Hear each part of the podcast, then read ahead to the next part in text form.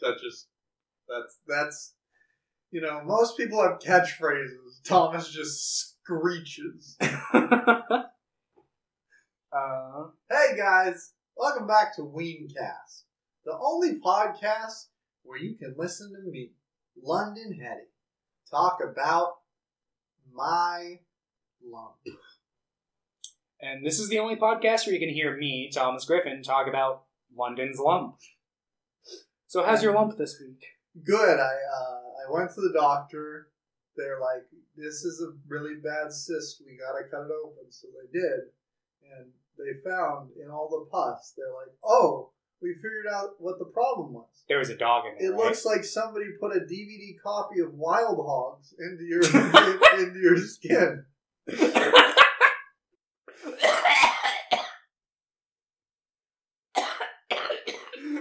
Are you okay? No. That joke was so funny, I died. LMAO. Uh, so yeah, today we're gonna be talking about uh, fucking creation of the humanoids and Under the Silver Lake. But before that, Thomas, any other good movies you watched this week? Anything? Any shows? Any games? What have you been up to? Uh, I rewatched Fright Night because I just got the Blu-ray for that. Uh, that that was fun. I s- still like it now Good just as much as I ever have.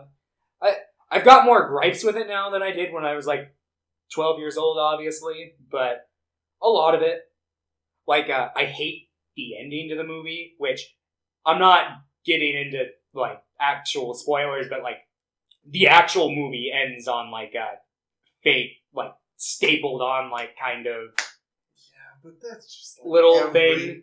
Every fucking horror movie ever. But like out, outside of that and uh, the character of Ed, I had a few little gripes with. Uh, Was it his voice?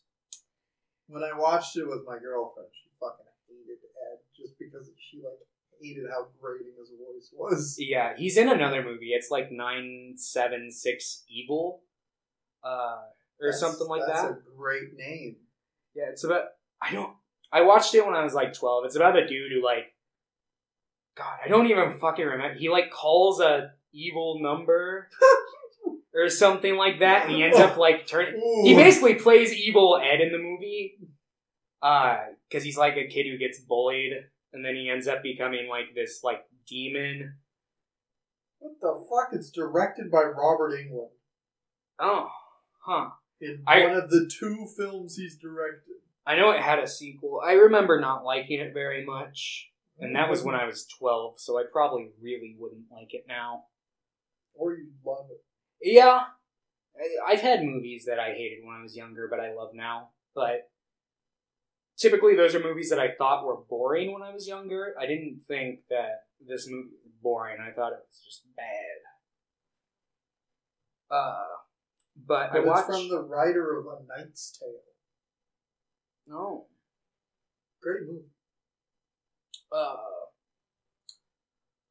but I watched Fright Night, and then I rewatched the first Child's Play and the second Child's Play, and I got about halfway through the third Child's Play, and I just like, I'm shutting this shit off. I just couldn't. I hate. I think the third one out of what I've seen might be my least favorite, and I've only seen the first five, and the fifth one's really bad. But the fifth one, Is it like funny bad or like enjoyable bad at least? a, a little bit. Uh, this movie, like the third one's just like really generic, and it was just really grating to watch. Like I, I was not. I watched fun the time. remake. Oh yeah, what'd you think? It's bad. Yeah, it's It wasn't like terrible though. It was like was just kind of bad. Like I like Mark Hamill in it. yeah. I think he's actually a pretty good voice, but it's just fucking dumb. Yeah. I'm not. I'm not. and they f- keep like they keep the arc where it's like we're not gonna believe the kid, and it's just like I fucking hate that. Why would you remake a movie and just like and have so many different elements but keep this plot line?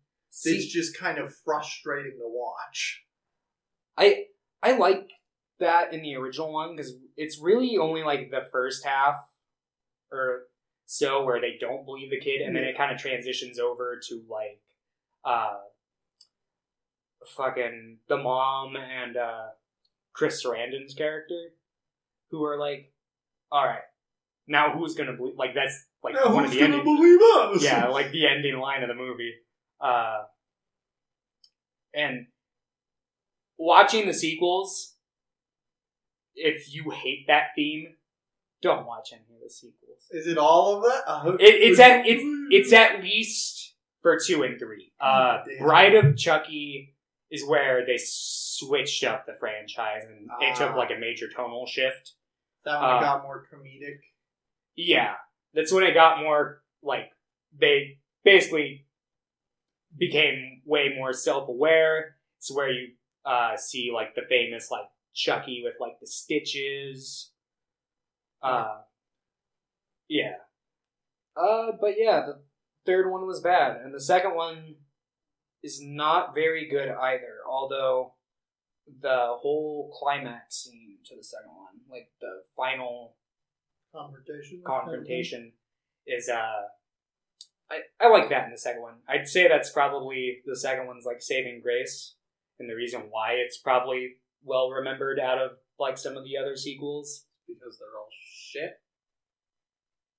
A lot of them are shit. Uh, I can't It's, it's the least shit kind of thing. yeah, it's one of the uh, lesser shitty sequels because three and five are bad.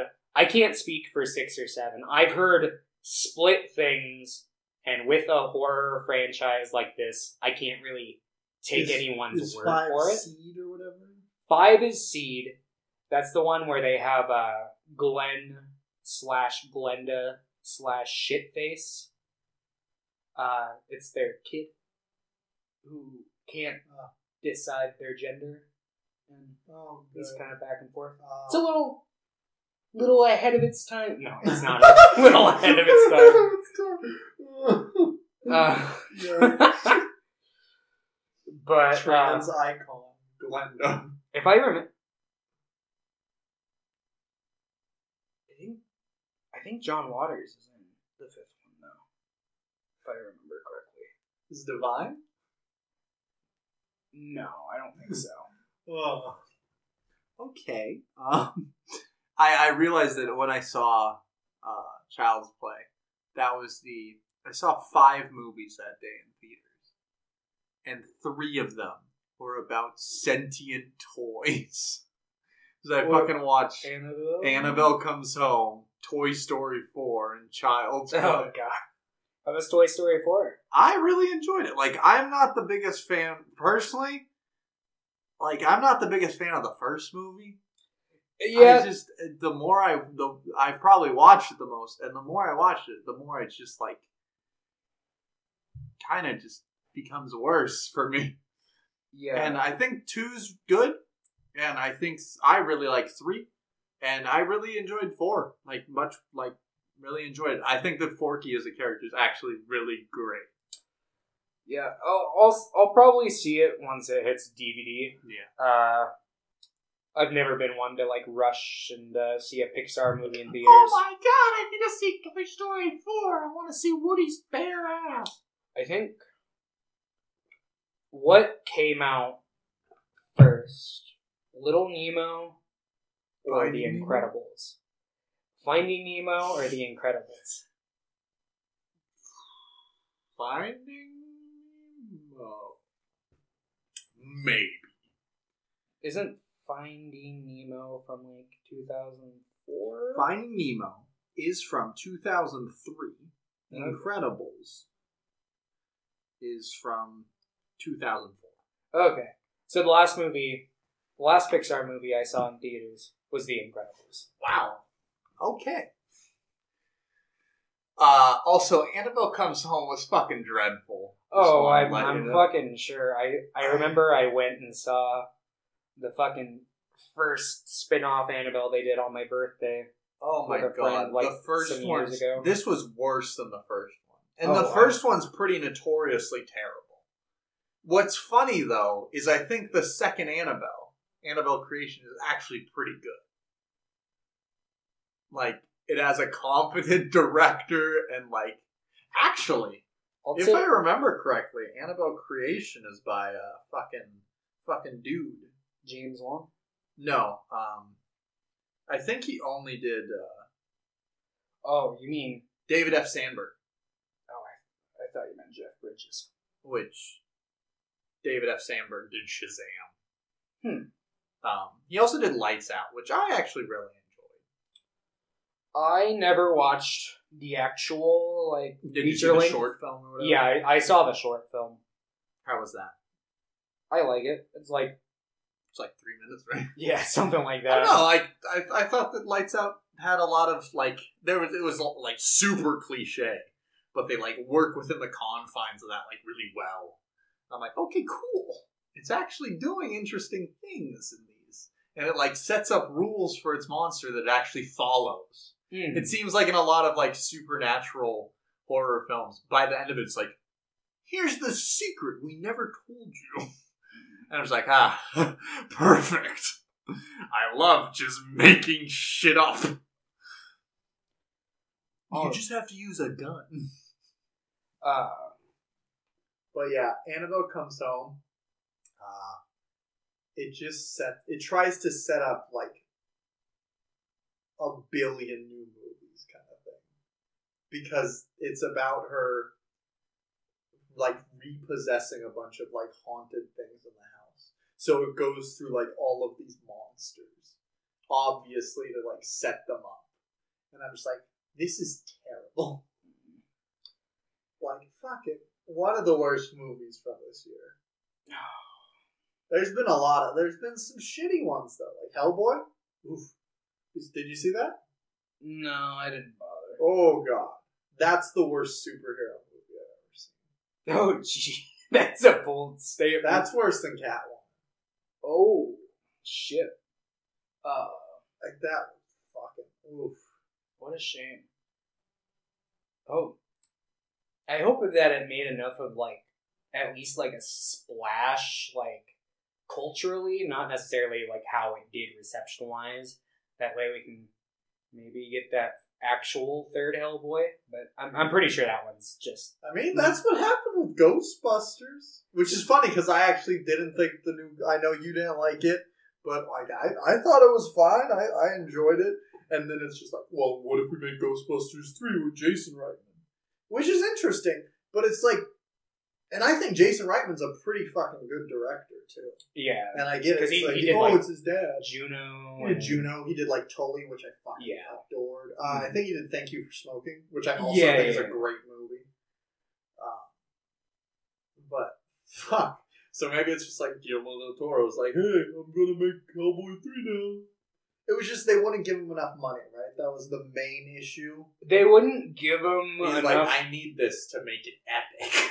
they wouldn't give him the budget he wanted, so then he ended up like I think he was willing to compromise, but only under like a certain circumstance. So he ended up like sending out a tweet and he's like, if this gets like ten thousand likes in twenty four hours or, What some, the or, or something like that. It, it was probably higher than ten thousand. I think it was like a hundred thousand retweets in like twenty four hours. Yeah, it was, it was something like that. I remember retweeting that. it that day. I was like, shit, fuck, yes! I'm gonna make nine thousand extra accounts. and uh, it was like just short. It barely didn't make the fucking cutoff, and uh, then it, shortly after they pushed the new material for the uh, with David Harbour, and I think David Harbour, like if I was to pick someone else than Ron Perlman, I don't think he's necessarily like a bad choice. I like David Harbour, but it too. seemed it seemed like just everything behind the scenes was just not going well Oh, with that. and I don't, I don't think he did a very good job either. But I think that's mostly It it seemed the, like the scripting. it seemed like they had like a lot of like makeup on his face, which if you look at like the Ron Perlman version, he's got a lot of like body prosthetics, but his face is like just painted Yeah. red. It just kind of So- looks like Ron Perlman. It allows him to probably portray a wider range. thought I heard a ghost outside. It sounded like someone was like drinking water out of a bowl like a dog. I heard like a Maybe I'm ghost dog. I wonder if uh, Mike picked it up. We just listen back and it's like,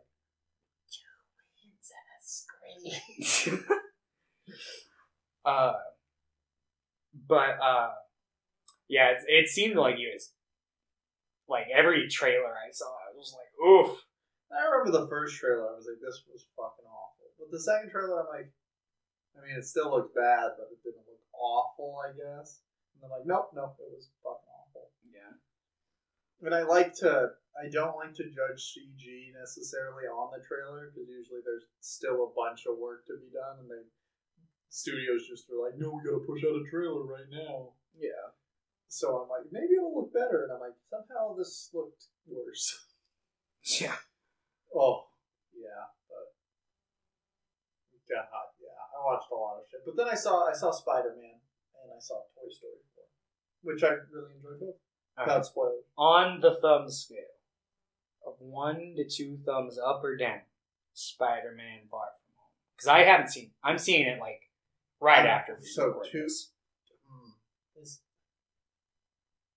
So like two. Thumbs You could just tell you like could just tell me your like overall. I gave it like a seven.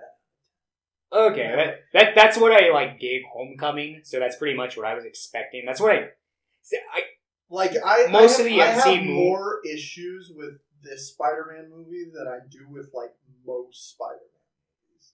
okay, that's But- interesting because I But I think the performances that are like fucking top notch. see I've got some issues with the general like kind of direction I've kind of noticed this Peter Parker is going versus what I like from Peter Parker.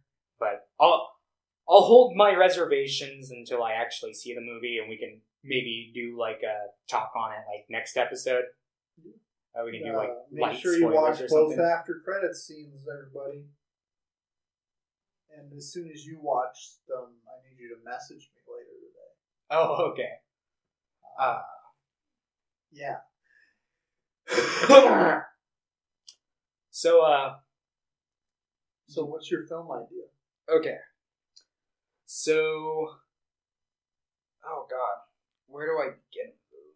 Oh my So basically, it takes place in like this future, maybe not future, just different timeline. I don't fucking know. A a world where uh the like foster care system and stuff like that is pretty much abolished and instead of uh, kids going to like people who want money or people who are they still have like people who are willing to adopt them but like for the mass majority of kids who go unadopted they like basically make these uh, big apartment complexes with uh, two bedroom apartments uh, and basically like anywhere from one to three kids will be like tossed into an apartment and they'll have two robot parents.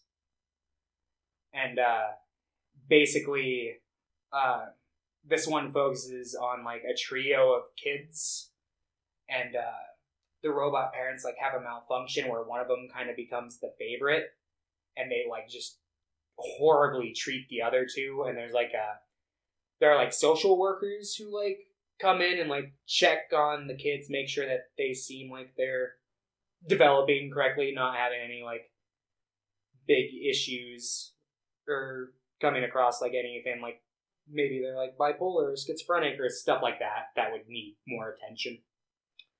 And uh yeah, basically you're just generic movie where uh, the parents, you know, pick the one kid I I've thought of like all sorts of different ideas because technically it's only like kids who live in these apartments. That maybe there's like a groundskeeper or something who's like a real person to make sure Groundskeeper. Something's going all right. But yeah, I don't know. Basically, a horror movie styled around that idea. One shot that I've always like pictured when I pictured this movie because this is like an idea I had in high school. I don't think I'll ever make it because I think it's kind of dumb, but short film. yeah, but uh, I picture like just a, these like white wall apartments that are like pretty blank for the most part, and uh, like the kids will like be at school and like the blinds will be closed and you'll see like the just robot parents like slumped over and like the like sunlights from in between like the lines of the blinds are like coming in and just like kind of like going across like their eyes and stuff, and they just kind of look creepy. I don't know. It's just an idea I had. Sounds pretty awesome. Oh, thank you. Pretty th- swaggeroo, mm. maybe even. I might even say epic. oh my god! He gave me the epic guarantee. So uh, I forgot to think of one again. 'cause, uh, it's just a reminder, I work seventy-two hours a week, so I'm always tired and dying.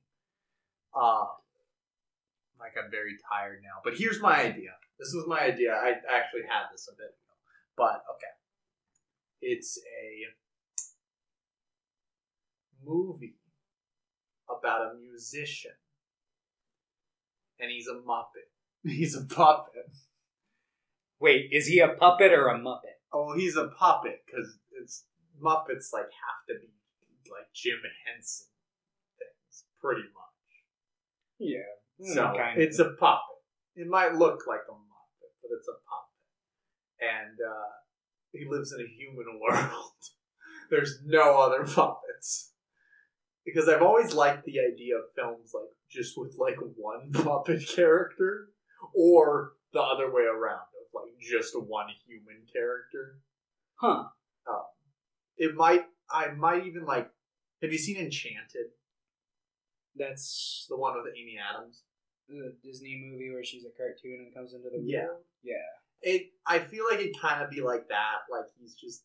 He lives in like a puppet world, and everybody fucking hates him. He's just kind of a loser. Oh. Um, and then he like wakes up in this world, and everybody like loves him because they're like, it's a fucking talking puppet. Is, is the puppet world like um like magical like what you would think when you think puppet world where it's like wonderland or is it just boring and mundane it's like our world? it's world, like boring and mundane, but everyone's like even more of a dick than Oh. in real life. Oh, So it's just like like maybe they both take place in New York. Like there's puppet New York and there's uh, human New York, okay and puppet New York is just like he like the first five minutes he just gets like mugged. And it's like, and then he gets like fired for being late to his job because he got mugged. and he sits down in his chair and then he flies into the different universe right like in Howard the Duck Like in Howard the Duck. Maybe I should just remake Howard the Duck. yeah That's can, what I'm hearing. He can pass by like Maybe puppet that's in why a I like Howard can the get Duck like so much. You can get the puppet boobs like you get the duck boobs in Howard the Duck I feel like that's why I like Howard the Duck so much. The duck? It's just because The- he's just the only like oh. duck. oh Yeah, and the duck boobs. So yeah, and then he learns that he goes on a journey of self discovery, and then he like he's like, "Do you want to go back to your world?" And he's like, "Oh fuck that! What the fuck?" And they're like, "But haven't you learned anything about yourself?" He's like, "Yeah, but I don't want to fucking go back there. It's shitty." what if what if he By the way, I'm drinking a Monster Energy drink with the subtitle Gronk. that's disgusting I bought it because it looked gross and it tastes gross.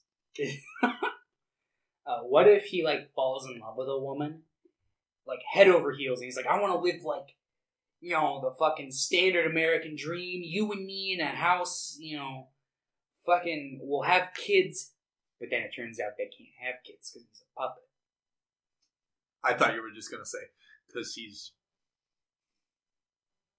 infertile. I mean, maybe that could be like But he doesn't tell her. he'd her. go to the doctor's he office. doesn't tell her, and then she gets pregnant, and he's like, "What? What do you mean? How did she get pregnant?" And then it just shifts into this entirely different. He's just like movie. suspicious of her the just like- entire fucking movie. and he's just like, "Well, I'll fucking know if it's mine as soon as she gives birth, because is it gonna be puppet or not?" she just like always like every like she makes sure he's out of the room or like does something to fucking get him so he's not looking when it's born and she just like takes some of the blood and she just like puts like ventriloquist dummy lines on the baby's Holy mouth shit. I thought you were gonna just say, "Yeah, she just fucking puts glue on him and just puts like felt."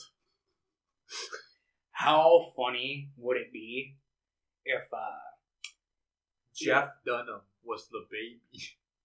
no, but you just I'll take what you just said and I'll add it to mine and I'll mix it up. What if uh like so he's like a puppet. But what if we like never see his bottom half and it turns out he's like a hand puppet? But like the like finale of the film, she's like, I've been cheating on you all along. With the fucking guy who's puppeteering him. Yeah, and he's just like, what? And he like looks under, and it's just Jeff Dunham underneath. he's like, yeah. But have this whole movie be like relatively like bleak and like intense and like non comedic at all, and then it just ends like that. oh, that would piss off so many people, but it'd be so funny.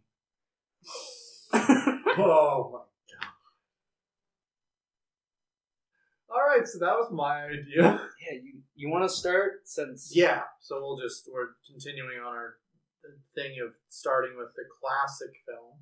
So my film was uh, Creation of the Humanoids, which came out '62 by a guy named fucking uh, Na- Naruto. No, what's his name? His name, I want to say Barry. Yeah, Wesley Barry. And I honestly I feel very similar things to this movie and how I feel about Under the Silver Lake. Like, well, not like that they're like similar movies, just like my feelings are very similar. But I don't know, like I I like the movie, like I, I enjoyed it. Like before we get into anything, like I I enjoyed it. I can say that much. I think it was okay. Maybe I uh see I have a hard time with this movie cuz I I was like looking it up cuz I was like trying to pinpoint without like diving too deep into it. This is this is, this is a very like Philip K. Dick type movie where it very much focuses on like human consciousness and like AI and stuff like that. Uh, and uh, I was trying to pinpoint like where ideas like that like originated, like what time period, uh, because this predates uh, "Do Androids Dream of Electric Sheep," which is I know Blade that Runner. like at least some of the stuff is like pretty new. but yeah, it it it tended to predate most of the sci-fi that I would like typically call it out for being like, oh, it's kind of ripping this off. But Yeah. it's like, oh, this came out like three years before that. Hmm.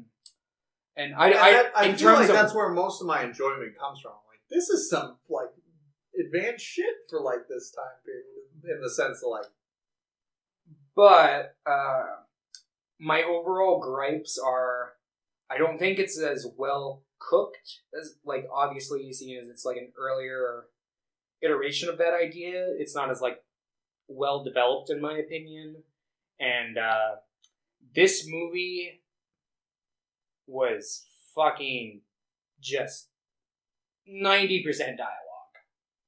yeah, it's Which I, I I don't necessarily have a problem with, but like I swear there was like a fucking seven minute scene that was like just the same fucking shot of like the fucking three clickers talking about their plan, just a big exposition dump, and I was just like, "Eh." they just kind of go over it again later. yeah, and it's like they'll keep talking about it, and it's just like I get it, I I I I, I understand.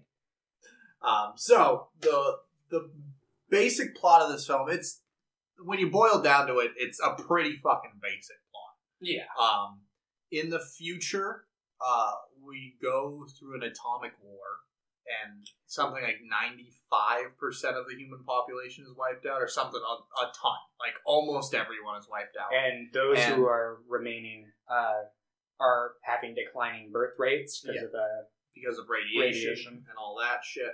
Um, so to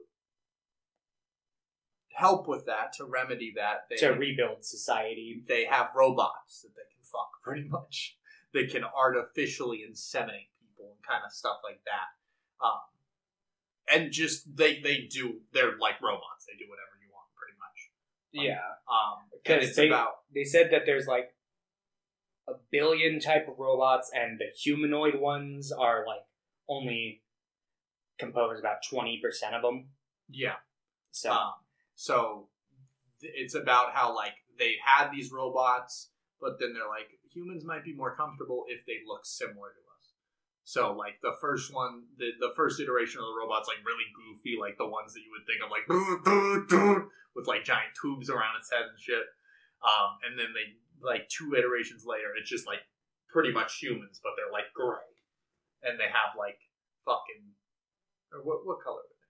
uh, the version I watched, they were like they're kind of light blue. Yeah, that's it. Uh, it's like it's been a week since I watched it, so I'm like, I watched it about a week ago, and then when I was at work tonight, uh, skim through it.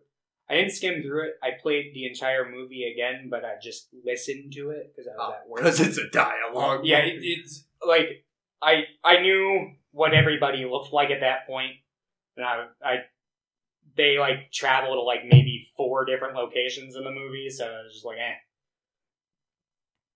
But yeah, Um, but they make these robots look more humanoid, and then, of course, there's a group that's like, "Fuck that shit."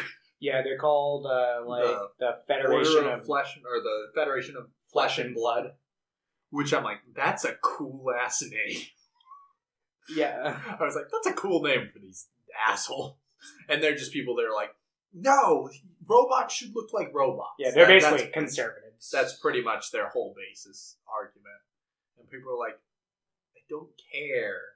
yeah, because they they have a line in the movie that's like they're always the groups that try to like stop the progression of like Yeah. mankind and always try to like put a halt to any like progression. What was the main character's name in the movie? Kragus. Kragus. The Kragus. He's like, I don't have a first name. I just go by the Kragus. Yeah, wait, wait, there's like one scene where a guy's heckling him. He's like, "Hey, I'm level eight. and the dude's like, Oh, I'm sorry, sir. "Oh shit. I didn't know. it's just like, what? But uh, It's like in Spy Kids when Juni's like level two access. um, And they're like, oh, sorry, sir. speaking of Spy Kids, th- they also have the humanoid Spy Kids in that movie. They do. I just remember that scene where he like tries like headbutting his sister, and he's like, "Oh, oh."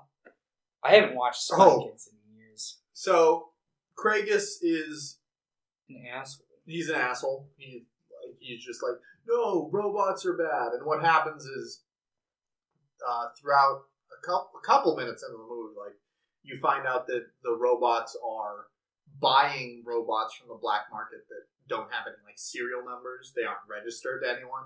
And they And make them look like They're making them look like recently deceased people. yeah, like somebody will die, and without anyone knowing, like before the death's recorded, they'll replace them with a robot. And But the robots won't know they're robots. Yeah, they'll take like because another So- thing that they explain is like the Federation of Earth and Blood can like remove people's memories. Yeah, like that's that's they use one it of- as a form of like punishment. yeah that they'll remove the memories. So I I think that's how they acquire people's memories. I'm pretty sure Yeah, they don't. Uh, they don't have like all the memories. They explain that they just have like certain like hard fact memories. Yeah. So That was that was a weird line when they're like, "Yeah, memories are facts." I'm like, that's not true at all. People remember things wrong all the time. yeah, Like that's not that doesn't even make sense. and they're Because memories are There- through your point of view, so that can't be factual. There is something else that they said about that line that like made me cringe, but I can't. It was something about like facts, but I can't remember what it was. I was like, "That's that's not what facts are." Like, I can't remember what it was. But um, the person that they they find out about the the operation going on, there's this human doctor that's been helping the robots turn robots into like super humanoids that like look just like humans. Yeah, And- they basically um, and they order the robot to like kill him and to to kill the human to like hide him um, or to Is this like spoiler territory? Because this is like halfway through the movie. yeah we're in spoilers Okay, i know that's i don't like this I is a short movie. yeah it's only 75 minutes so that's why i was kind of fine with the dialogue like it it went i don't think the film was like it didn't feel very slow Because the Like, film begins with like that little like introduction where they basically explain like the lore of the world. and then there's like just like bombs going off and Yeah. like this ethereal choir like It's singing like Russian, Which I actually really like the soundtrack for the opening credits. yeah, Like so we're like, ooh, and I was like, ooh, like I like the intro a lot. Like just bombs going off and just like this weird like choir, just like ooh.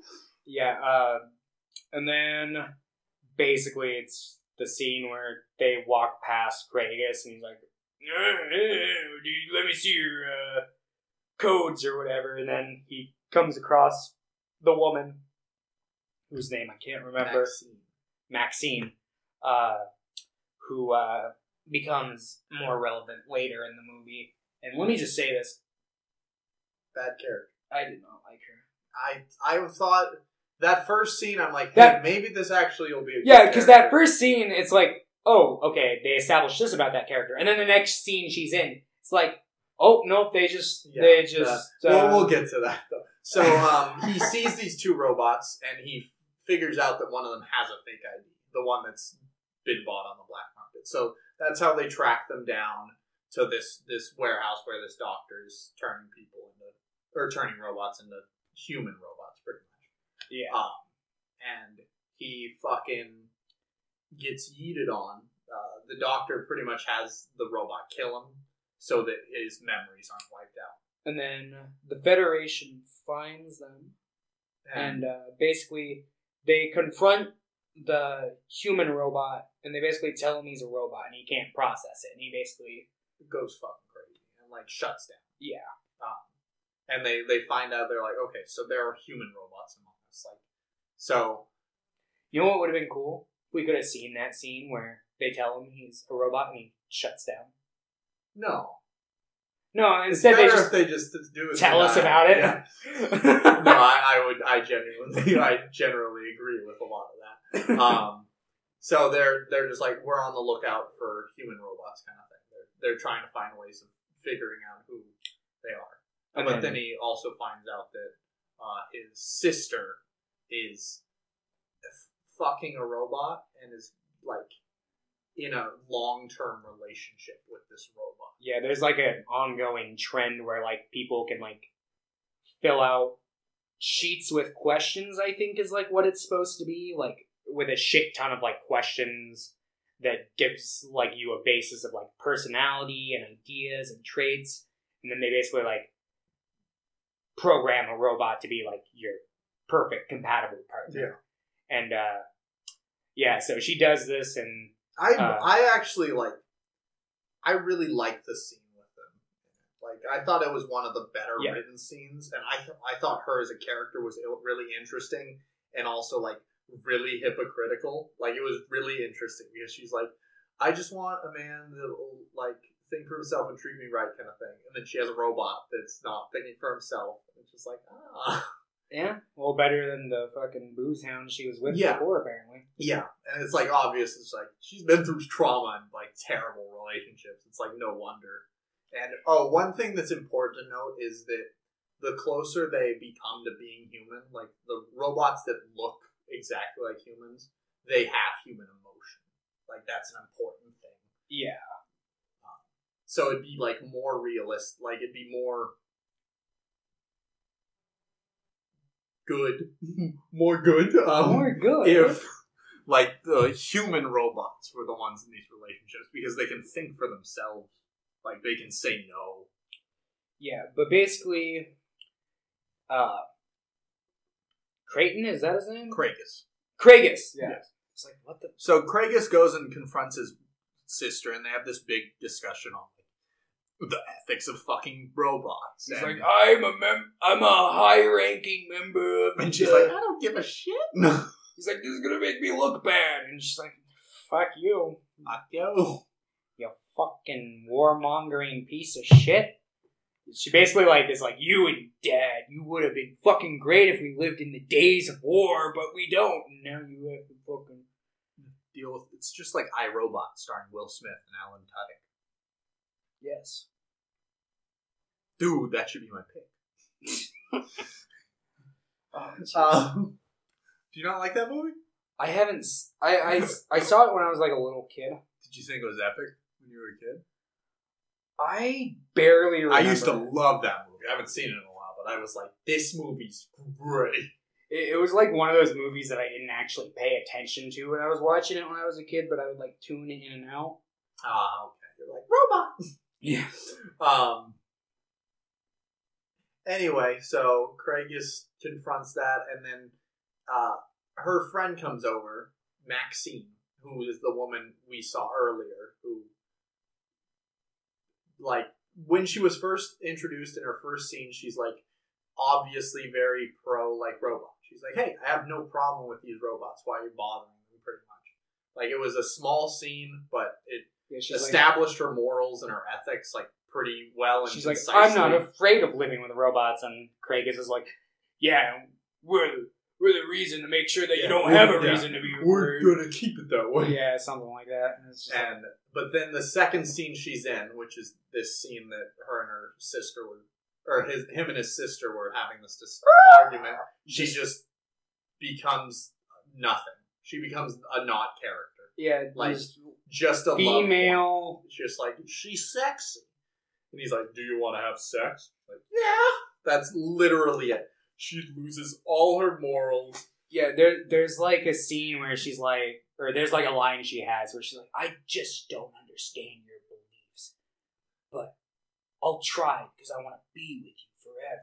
And it's just like, And I'm like, Well, you what- just met, you fucking weird. yeah, because she And I get like the first scene where they like show like them meeting, sh- it seems She's, like, she is not not, into him at all. Yeah. and then they just like barely make eye contact in his sister's house, and it's like they're both ready to go down to Pound Town, and it's just like, what the fuck? What the fuck happened here? And she just becomes like, just the most fucking misogynistic Yeah, she's just like the depiction of a woman. like, like I I was like really enjoying some of the movie until that point. Like that like brought it down like quite a bit for me. Yeah, And I was like boring. Yeah. Between her and Craig, I I wasn't really rooting for any of the main characters. Yeah, there it is. Hey guys, welcome back to Screamerama, where we scream and you scream. Uh, we were gone. Not that you could tell, We were gone for seven years. it's actually about half an hour. Yeah, uh, we were dancing. My Yeah. roommate had to take a shower, and I didn't want the sounds of the waterfall in the background of the podcast. So anyway, we're talking about how Maxine fucking sucks. Uh, Craigus is pretty bad, but then here's what happens.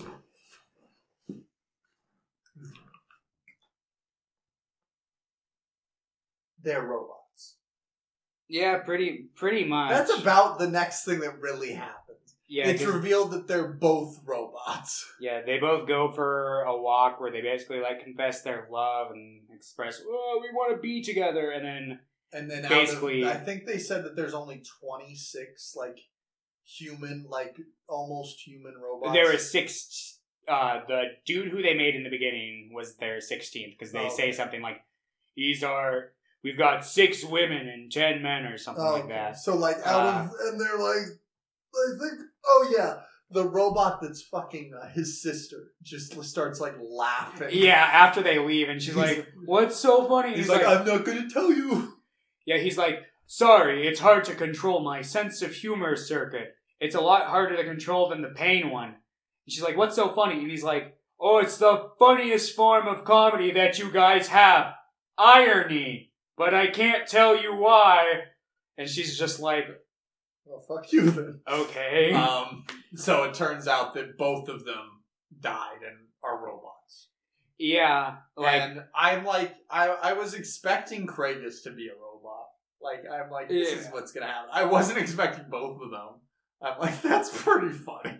The second they were like falling in love, I knew it was the both of them. But like based off the first scene, I wouldn't have guessed that Maxine was a robot. But uh, yeah, because they they're walking, they confess their love to each other, and the humanoids basically come out and they're like, "Eh, Come "Come, with with us." us," and then they take him back to the lair where they basically like interview him in an unconscious form, and they talk about it, and they're basically like, "Oh, this is weird. We've never had like two of the robots interact. Like, Yeah. just what a coincidence that they came across each other and began to like spark." And I guess I guess that kind of makes sense, but her character's a robot in the beginning too.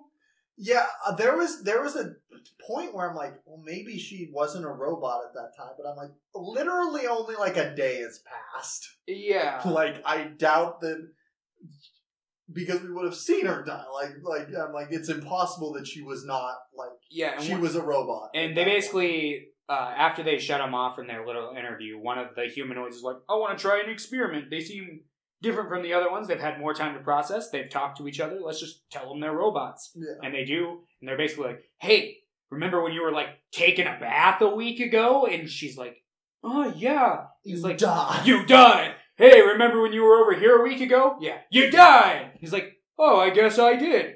it's just like, it works out better, and they the the doctor from the beginning comes out, and he's now like a robot. and he's young because he requested yeah, them. he's young. That guy's forehead is gigantic. By the way, I'm He- just like this guy looks like a Crash Bandicoot villain. He's in other stuff. I can't. I think he's in some Star Trek episode. He 'Cause I've looks like he looks like a character. I I've definitely seen him in something before. Wow. I'm actually now that I've said that, I'm fairly certain he is in Star Trek somewhere. but and then the movie just kind of ends. They're like, well, now we can.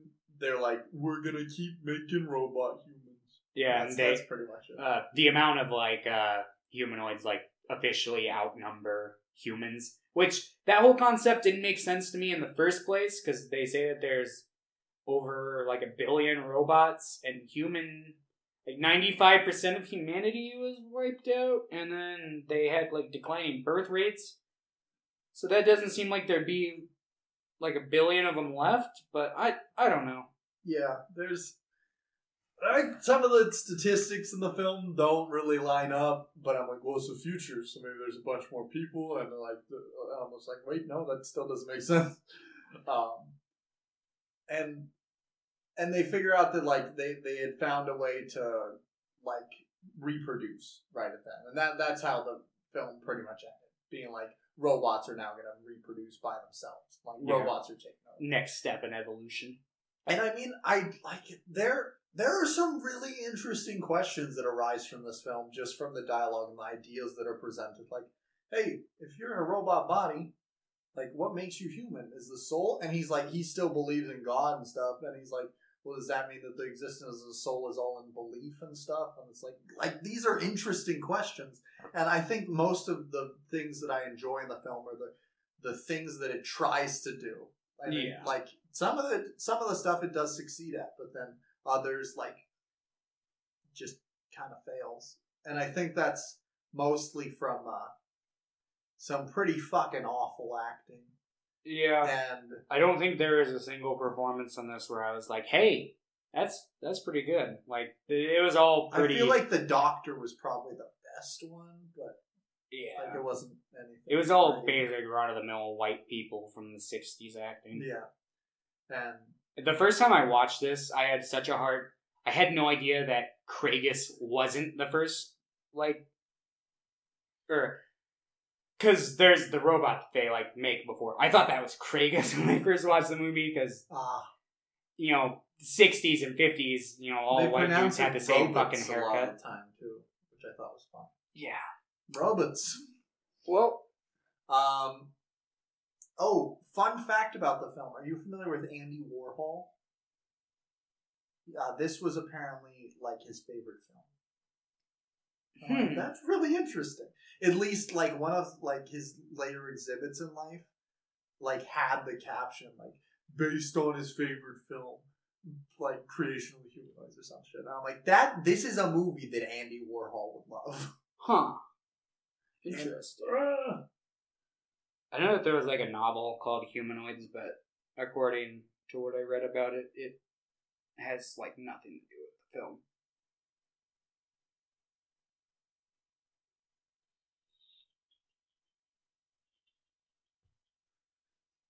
One of my notes here just says Craigus is afraid they will turn into WALL-E. because there was the big thing about like if robots do everything for us, we're gonna be too lazy. And I'm like, what is this fucking WALL-E? We're already too fucking lazy. Oh, there's another thing where they're talking about how like the robots shut down if they're revealed, and they say, "Yeah, they re-died." I'm like, they re-died. I don't remember that line, but that's fucking terrible. Oh my god. Yep. And then this says Maxine is the worst. Um, uh, Those contacts that the did you like clickers them? wear, like I, I like the effect. And They they wear like like straight gray contact or like silver contact. Yeah. I was kind of like, those look like they're not they look safe. painful. Yeah. Because well, contacts back then, like for movie sets and shit, like were like I know when they uh filmed the first Evil Dead, which was years and years after this, not years and years, twenty, 20. years, but Was Evil Uh, Dead one eighty two? Uh, they filmed it in the late seventies, but it was distributed in like eighty one. Uh, but uh, when they made that movie, the contacts that they used basically blinded the actors, like they couldn't see at all when they wore those like white contact lenses. Yeah. So like, and apparently they fucking hurt a lot. that. So I was a little like, are they okay? yeah, because I was like looking into the eyes of one of them because they like always have that like fucking like double chin, just like painful smile on their face, and they've got like these bloodshot silver eyes, and blue skin. It, it's an Like- interesting look. Yeah, like I, I I'd, I'd say the that look that's itself was not like super, but I do like the eyes a lot. yeah, uh, it's probably like. What I could see being like the most like iconic thing about this movie would be the clickers designs. Yeah. I could see some like culty B movie poster with like a trio of them like on the top, and then like Creighton and Maxine like not running because I feel there's like- no scenes of action in this movie Yeah. really. I feel like I, I enjoyed the movie, but it like, and it was so dialogue heavy, which I thought was fine, but like it didn't have enough campiness to it to really be like a fun movie. So then it's just kind of dense, and a lot of it is just like ideas that don't really work all that well. Mhm. But I still enjoyed the film overall. But it had a lot of problems. What did you give the movie, Thomas? I give it a four. A four. I gave it a six. Our average today is a five out of ten. Uh, remember, if you wanted to watch it and you didn't get a chance to, it is on YouTube, and the quality's pretty good. Quality on the version I watched was absolute shite, but there's like six different Why, uploads. did- why didn't you use the one I linked you? I probably initially did when I like first tried watching it, but I okay, maybe maybe I just I did watch it on a phone. I watched it on TV. so that would probably be it. It's 360p, so watch it on a phone. have- yeah, it'll look a lot better if you do. just because I was Somewhere like under the Silver Lake, I watched on the computer because I I had it like, but I was- somewhere I was David out. Lynch is like screaming. David Lynch, d- watch media wherever you want to watch it. Okay, oldie, fuck you. Phones are big now. Just kidding. I love your work, but phones are big now, so I mean, people. I'd, I'd fuck David Lynch. I would too. I like his hair. Anyway, Thomas, what was your pick again? Under the Silver Lake, directed by David Robert Mitchell. David Robert Mitchell. Yes, Uh, he's the guy who directed It Follows. Uh, great movie. Basic plot rundown: It's a dark comedy neo noir mystery. yeah, it's a big it's a big genre blender. Uh, it basically follows Sam, who is played by Andrew Garfield. Uh, he's a weird guy. He's a fucking creep. yeah, he's a creep. He's Uh, like a fucking sex offender. He's like, I'm gonna watch people naked. Yeah, uh, and basically, he has this neighbor that he becomes, uh, like slightly infatuated with. S- Spends like a night with her, and then she uh, disappears. And basically, he's it becomes like a detective movie from that point, and he kind of stumbles upon this bigger conspiracy, trying to find out what happened to her. And uh, yeah, it's it's definitely a movie that goes down the rabbit hole. Uh, without spoiling anything, let's just quickly give our overall opinion and then jump right into spoilers. Because this is a movie that'll be extremely hard to talk about without spoiling it. And Even with spoiling it, it'll be fucking hard to talk about because it's it's a pretty fucking dense movie, and it's like two and a half hours, right? Or it's like two hours and 19 minutes. So, and it it feels pretty long. Uh, I'm going to say I only watched it the once. I also only watched it once. Just I'm holding off like my true true opinion until I watch it a couple more times, but based off like first impressions alone, I really fucking like this movie and I can see myself potentially loving this movie on later rewatches perhaps. like a thirty out of ten, maybe I don't I wouldn't say 30 out of 10. twenty nine. Like I currently I'm somewhere between an 8 and a 9 currently. In case you're curious. And typically, I wouldn't give that away before we talk about the movie, but that's just kind of where I'm sitting. Who knows? Maybe the discussion will sway me to think about some things that I didn't initially think about, and I might give it a fucking seven or perhaps a five. A three, no. That's it. This movie gets a zero. Um, I like. Honestly, I told this to Thomas before we started, but I feel very similar emotions about how I feel about creation of the humanoids with this film.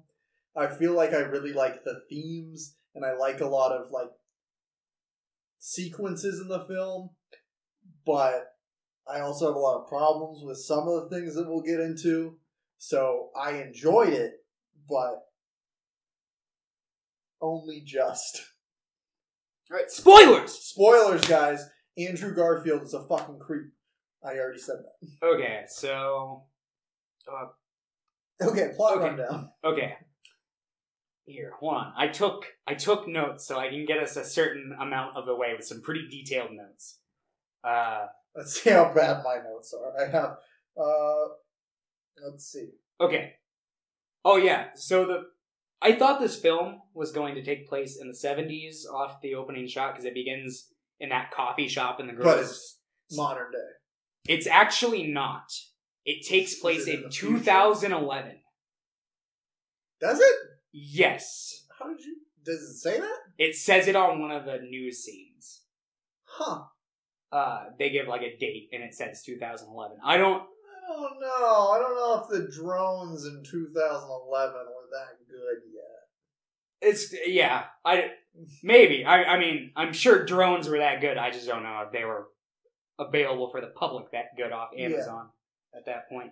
But uh, they might have been. I don't fucking know. I didn't have a drone in 2011. Topher Grace. Um, Uh, I fucking love that scene. By the way, I I like dark comedy, and that scene made me laugh my fucking ass off. But we'll get to that scene.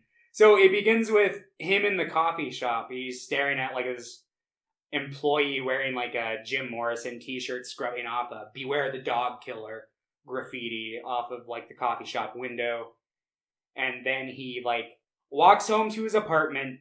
A squirrel falls, looks up at him, and then dies.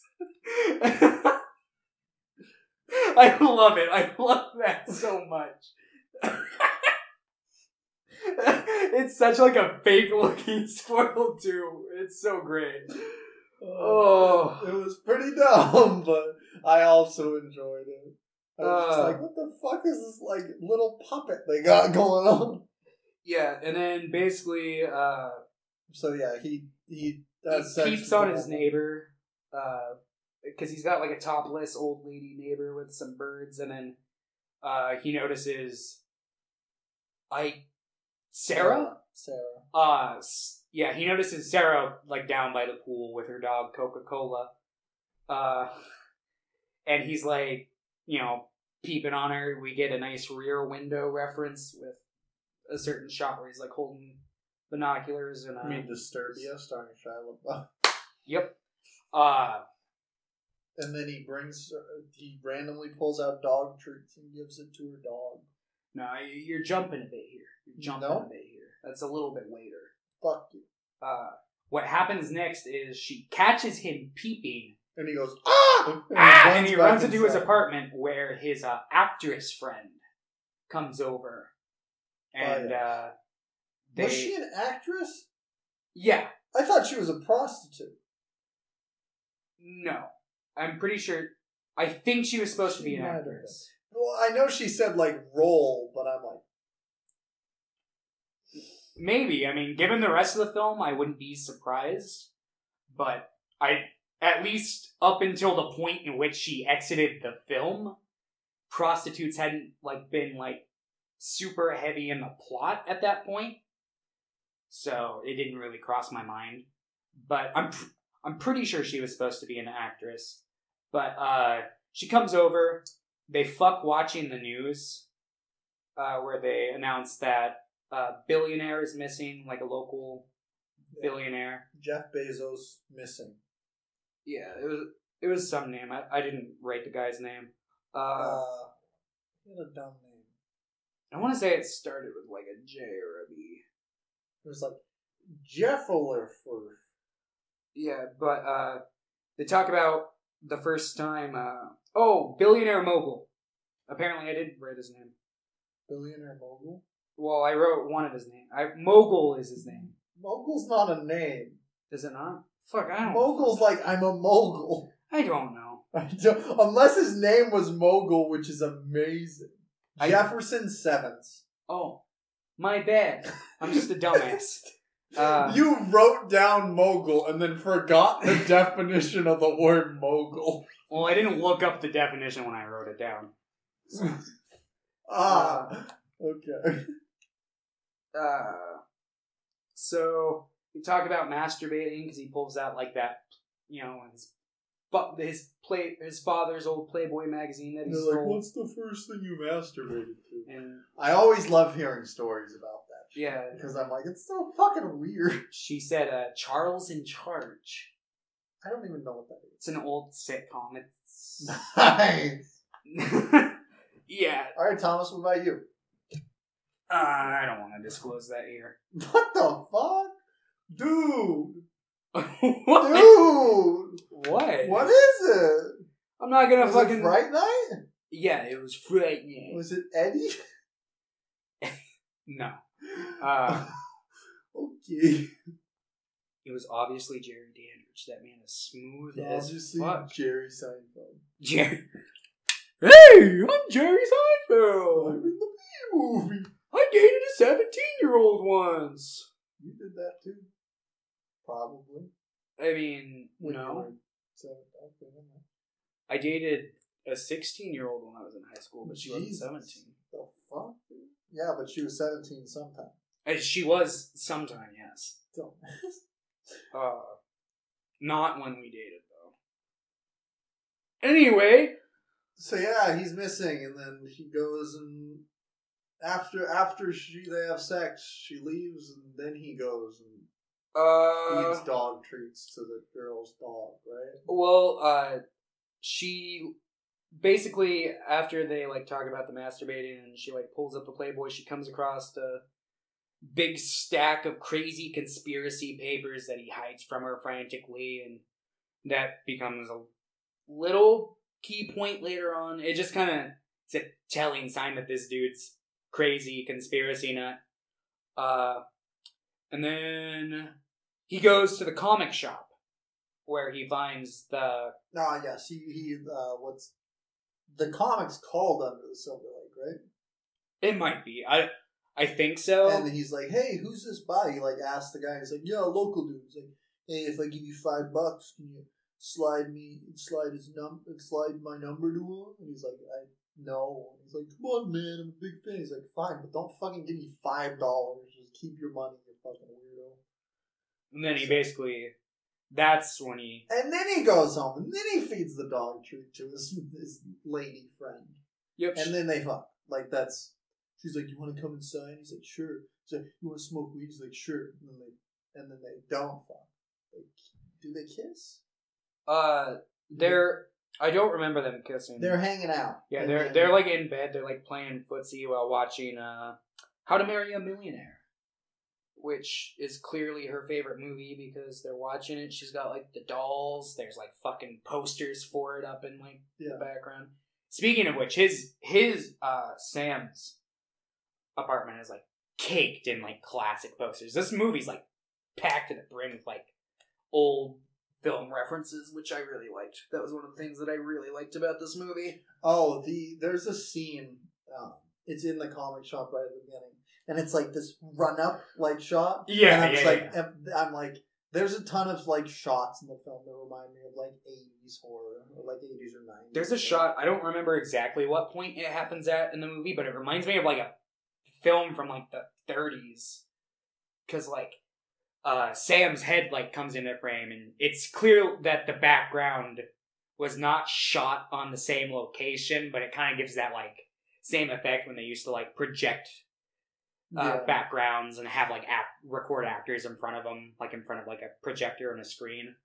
Uh, so yeah, that, that that was cool. Like I, I liked a lot of like the cool uh, throwbacks to like old movies and like old directors. There was lots of like Hitchcock references, and uh, like The show was great. the film the film teetered on some like pretty like at points it reminded me of like David Lynch. At other points it kind of not like a whole lot, but kind of reminded me of Holy Mountain. Like Oh no, that's uh, I was gonna say it reminded me of the last half.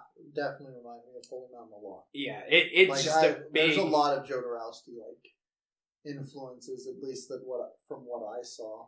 Yeah, this is just like a big like just fucking mix of a bunch of different like great directors and movies, but uh yeah, basically she has some friends who arrive. And they're like, "Oh, time," and she's like, "Okay, we gotta go." But Yeah, and she starts he's like, "Do you want to like go to a bar?" And she's like, "No, but come back tomorrow afternoon." He's like, "Okay." there's a pirate there. And the then he starts leaving, and there's a pirate. Yeah, He's like, "That's fucking weird." because uh, the the friends announce like we brought a guy over for you or something like that. And then he just goes to bed, right? And then, No, this is immediately after he leaves. It looks like he's going somewhere else, and this is the scene where the like group of like twelve year olds are like going around. Oh shit! Yeah, he's walking around and he like goes to his car and it's like the, there's a dick drawn on it, with, And it's like, like- keyed on. Like, Yeah, and they like keyed the side of it, and it's a And it's a like- nice car. And he like goes to like the door and there's like gum on the door. And he like just looks up the street, and there's like a group of twelve year olds who are them. he sees them like keying other cars, so he like he like goes stealthily like beating the shit out of them. Yeah, he beats the shit out of one of them. He like just gut punches one other one, And then there's one like way One who gets road who away. just fucking. But like two of them are on the ground, and this is the point where I was like, "Oof, this guy is not a good guy."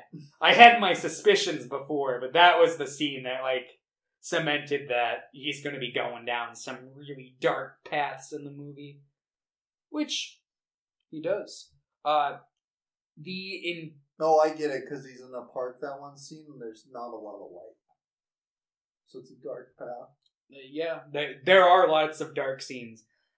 Uh, th- I was surprised. Like there were some scenes that I remember like being like, "Oh, this is like an effective like kind of horror scene where they like the atmosphere of like Dude, th- there there is like a park scene, like the park scene where there's just people standing there. I was like, oh fuck. yeah, Or the uh, owl woman. We'll get to that. oh yeah I was like, what the fuck? uh, yeah. Let's see. Uh, after that, he goes home and he reads the Silver Lake comic, which uh, basically reveals uh, that Silver Lake and uh, the uh, east side of LA used to be a place called Edendale, which used to be a silent movie lot where they shot silent movies. And I looked it up. I had no idea before this movie, but that's true. I thought that was cool. I never knew that. That's cool. I, I don't know much about like Where things are shot. deep LA history No, I because feel it. I'm not from there. Uh, but uh, basically, uh, the comic explains that at one point there was a dude years after it, you know, was in Edendale. Uh, he like looked in his basement and he found like a can of film, played it, found an old like famous actor who taped his suicide and he was like holding up a big sign that said no one will be happy here until all the dogs are dead which is believed to be the uh, thing that inspired the modern day uh, Dog, dog killer. And uh,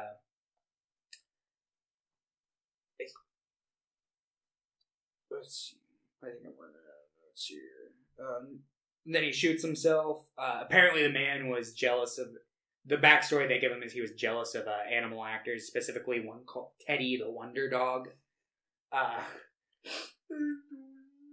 which I love. I love that. Uh, and uh, the man who found the film claims that his house was like used to train stunt animals. Uh, and then he has like this dream sequence where he's like on a walk, and uh, he like finds like a trail of dog treats, and it leads to. I'm pretty sure the dude who there's there's a man who's dressed up like Sarah who's Yeah. eating Who was the guy though? It was um.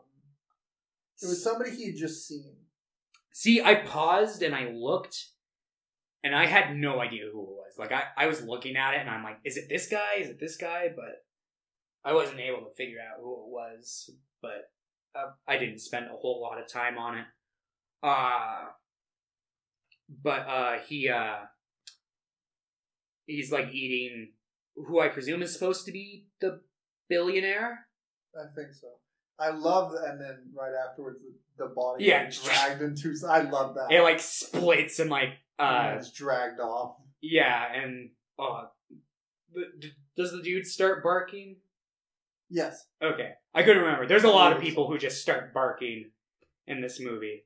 Uh, but uh, yeah, basically, oh fuck, this is gonna become a lot more unclear as soon as I run out of notes because this movie has got a lot going on in it. I'm pulling up the Wikipedia plot synopsis. Uh, he wakes up, finds the girl moved out overnight when he confronts his landlord because her apartment's like empty, and uh, he like immediately like goes and like jumps through her fucking window, finds a box of her belongings, smells a dildo that's in there. because he's a, A psychopath. Uh, then he like takes a picture out of the box of her. Uh, then Then one of her friends is like coming in, so he like puts it back and jumps out the window and watches. And there is a like symbol like up in the like top corner of the room that he can see, which he later finds out is hobo code, Yeah.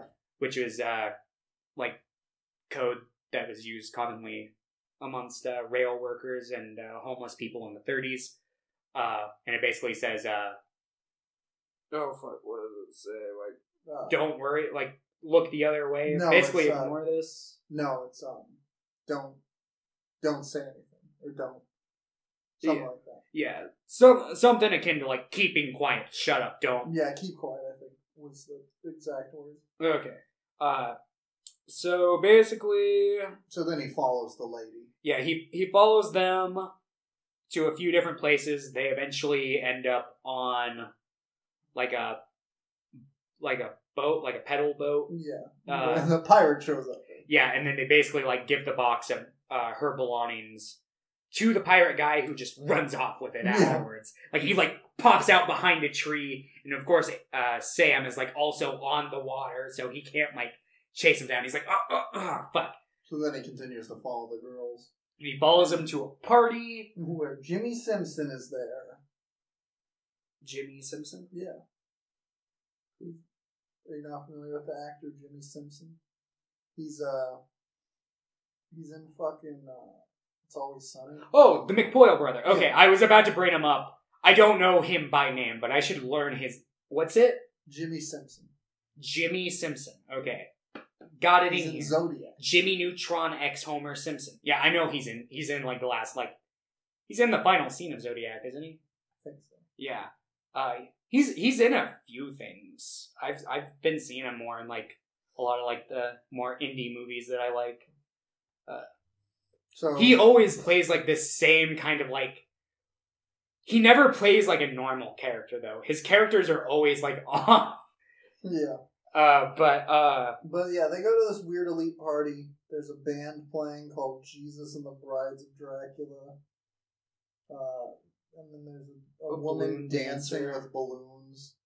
She's dancing pretty poorly, but they're all like, "Woo!" Yeah. And it's like this is what rich white people do all day. and then uh, he finds the trio of girls that he's been following.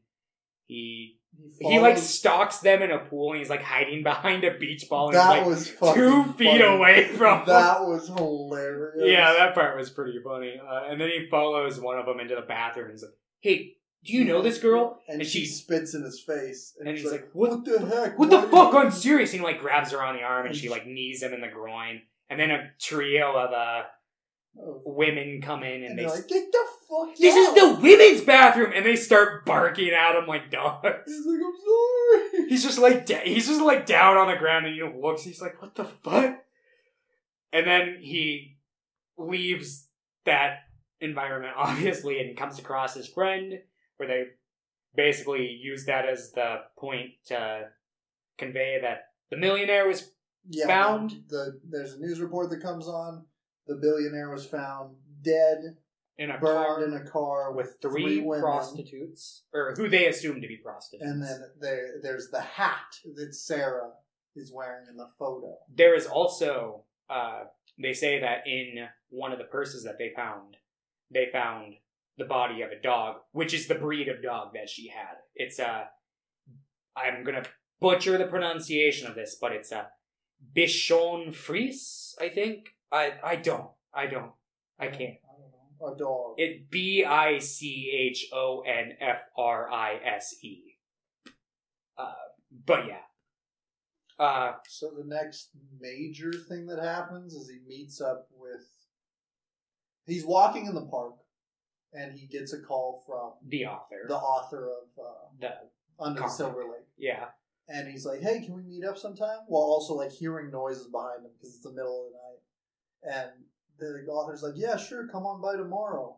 And then he like t- gets off the phone and he turns around, and there's just somebody standing in the darkness, And he like and freaks then out, he like starts running, and he sees another person. He's like, "Ah!" hides in some bushes at his apartment, and then gets sprayed by a skunk.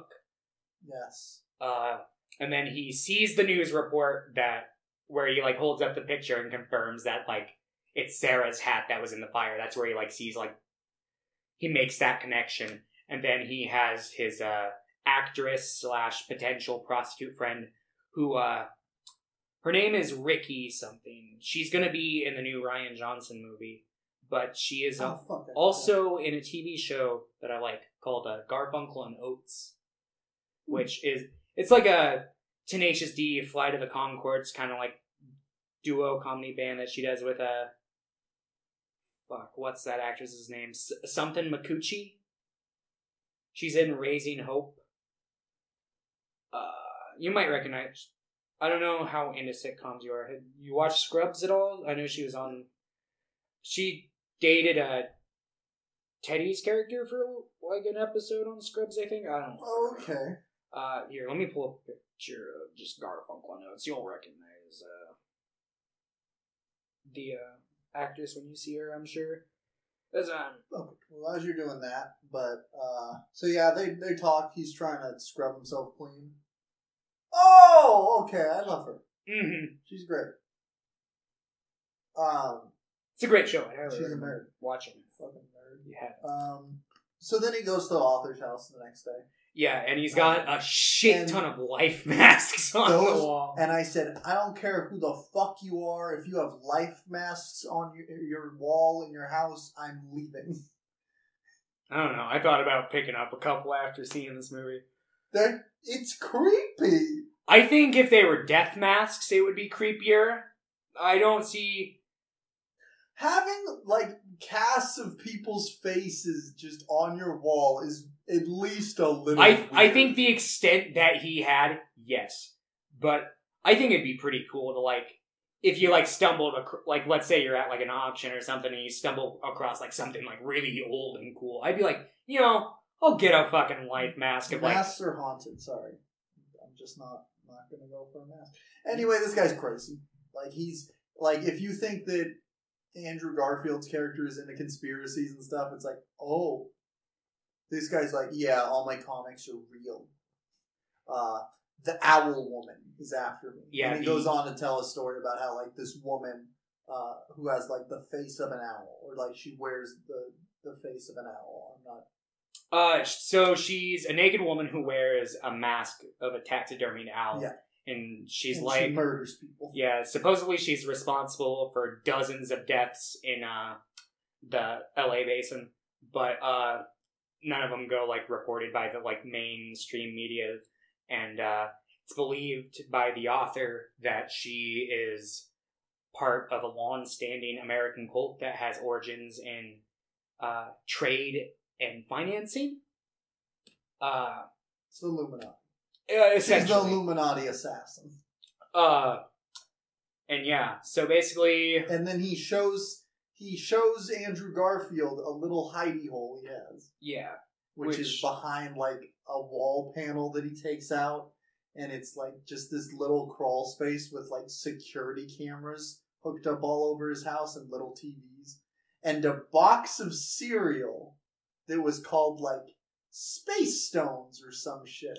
Yeah, And some he's some like some box of cereal that has like a map, and it's from like the 50s or some shit and he's, He's like, it's I bought this from a rare collector, And he's and, I can tell that this has been the key, the to answer my life to my life's work. And he's just like, e- even Andrew Garfield, who has been getting deeper and deeper down the conspiracy rabbit hole at this point, is like, and he's like Are you "What?" sure? and he's like yeah this map it's to scale and i'm just like what okay like it's it's a to scale map of uh, la yeah, and and i'm just like that's coming up later and it definitely does but i'm just like what the Yeah. heck?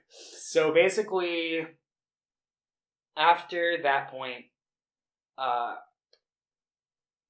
fuck, I, this movie's so dense. We're like only at like the fucking like forty minute mark around this point. yeah the next i mean You you want to just like start kind of chopping it up and Yeah, like- talking more lightly about it. the next thing that like the big thing that happens is eventually the guy dies. Like Yeah, the uh, author author dies and the police are like, it was a suicide.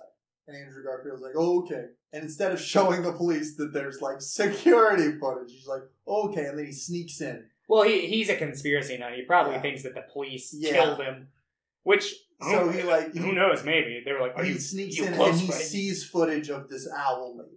Yeah, And you know, it's pretty good. Like it's like a weird walk. Like Yeah, she, like, she notices the security cameras. she Um, looks right at him, yeah, and he's like, oh. uh, so he takes the box of cereal, gets the fuck out of there. Uh, and then he he's been trying to crack this code in this uh, Uh, these songs by Jesus and the Bride of Dracula. yeah, who is it that he hears from?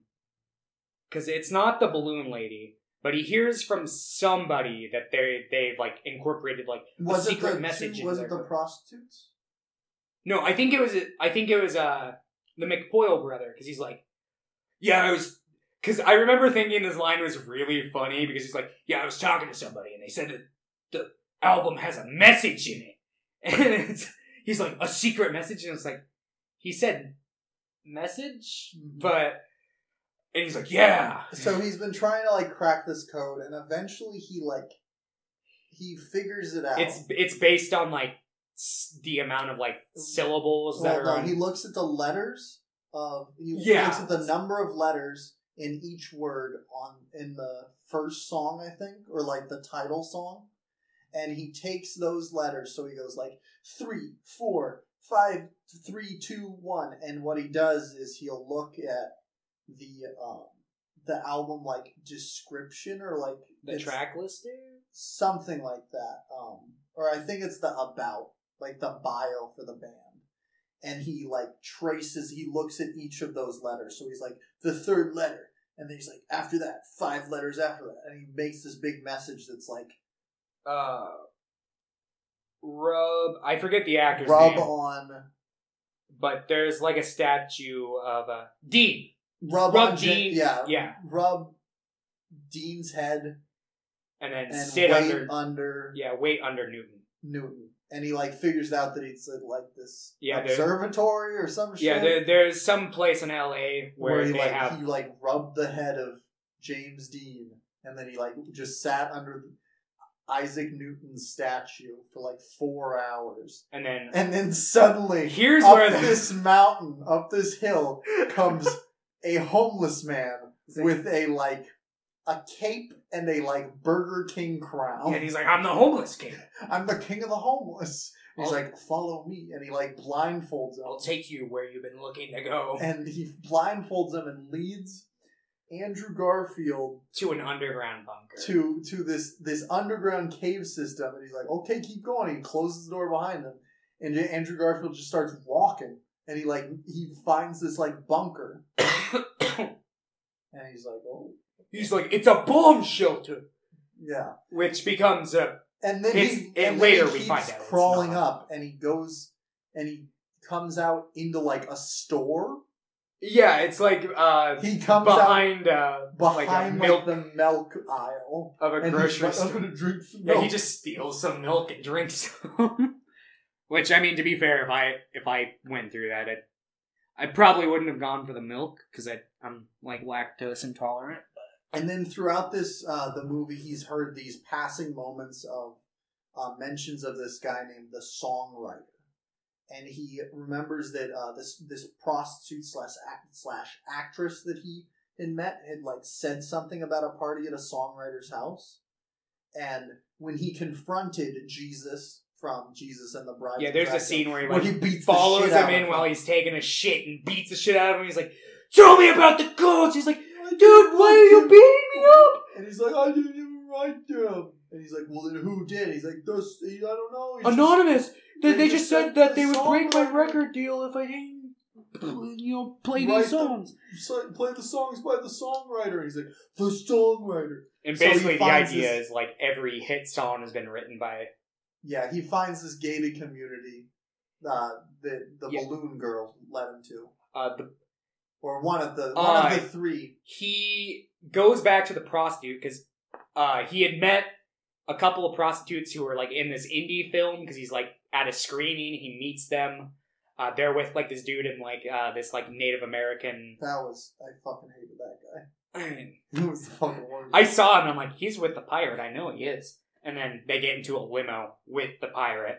and uh, then they were had- they had been leaning on the grave of Hitchcock. Yeah. Uh and uh he later there's like a scene where he's like jerking off and he comes across uh, an ad that has the two girls from the movie in it and he calls and requests one of the girls where she tells him about the party and then at that point where he beats up the dude from Jesus Christ and the Bride of Dracula he like immediately exits he goes up to the prostitute he's like hey you want to take me to that like big stone house that you were telling me about She's like, sure. And then her, her other prostitute friend, and the balloon lady all accompany him to just like the fence. And then he just starts climbing up. He's like, bye. And they're like, well, And then bye. he just walks into this house, and there's just a guy at the piano going, "Yes, come here," and he's just playing the piano. And I loved this scene. I loved it. This is the scene where I'm not entirely sure how I felt about it. I loved. I think I loved the execution at least.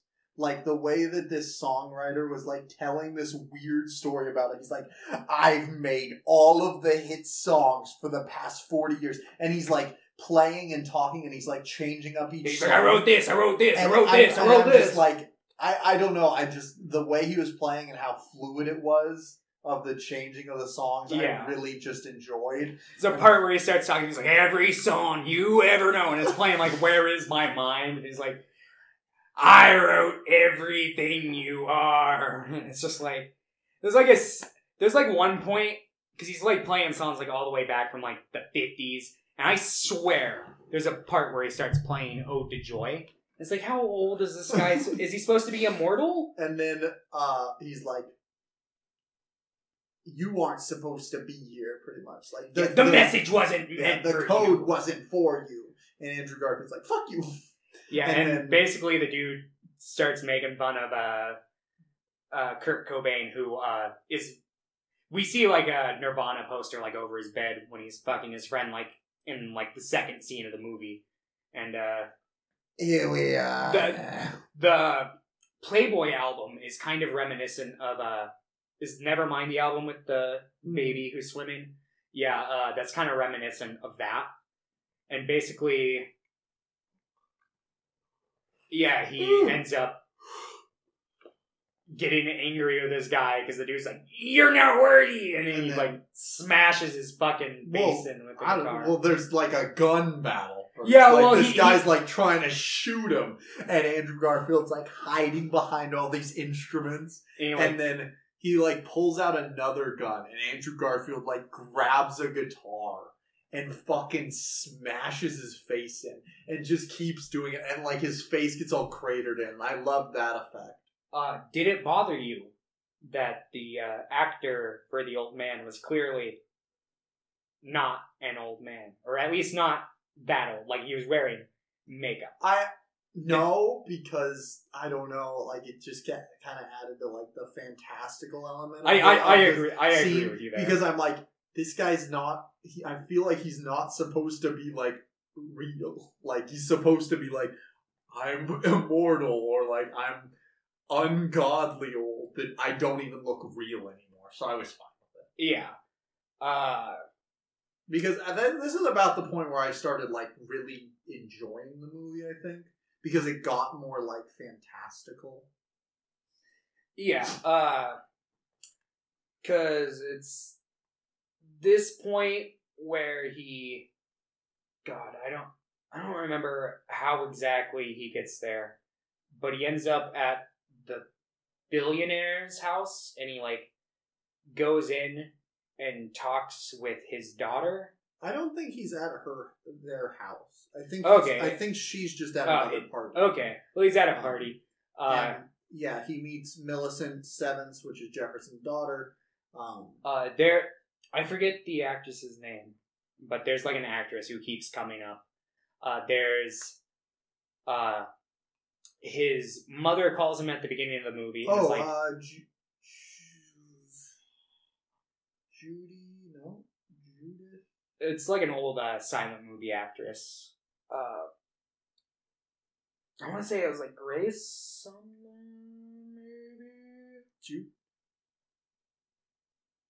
But uh, and she keeps like reappearing because like uh, there's like a scene in the very beginning of the movie where she's like, "Oh, this movie's gonna be on cable tonight," and he's like, "Mom, I don't have cable," and then she calls him uh later because there's a different scene where he's chasing one of Sarah's friends through like a graveyard, but it's like after he like ate a drug, like a a cookie Like a- that a weed cookie that was too strong, and he ends up like passing out like right in front of her grave.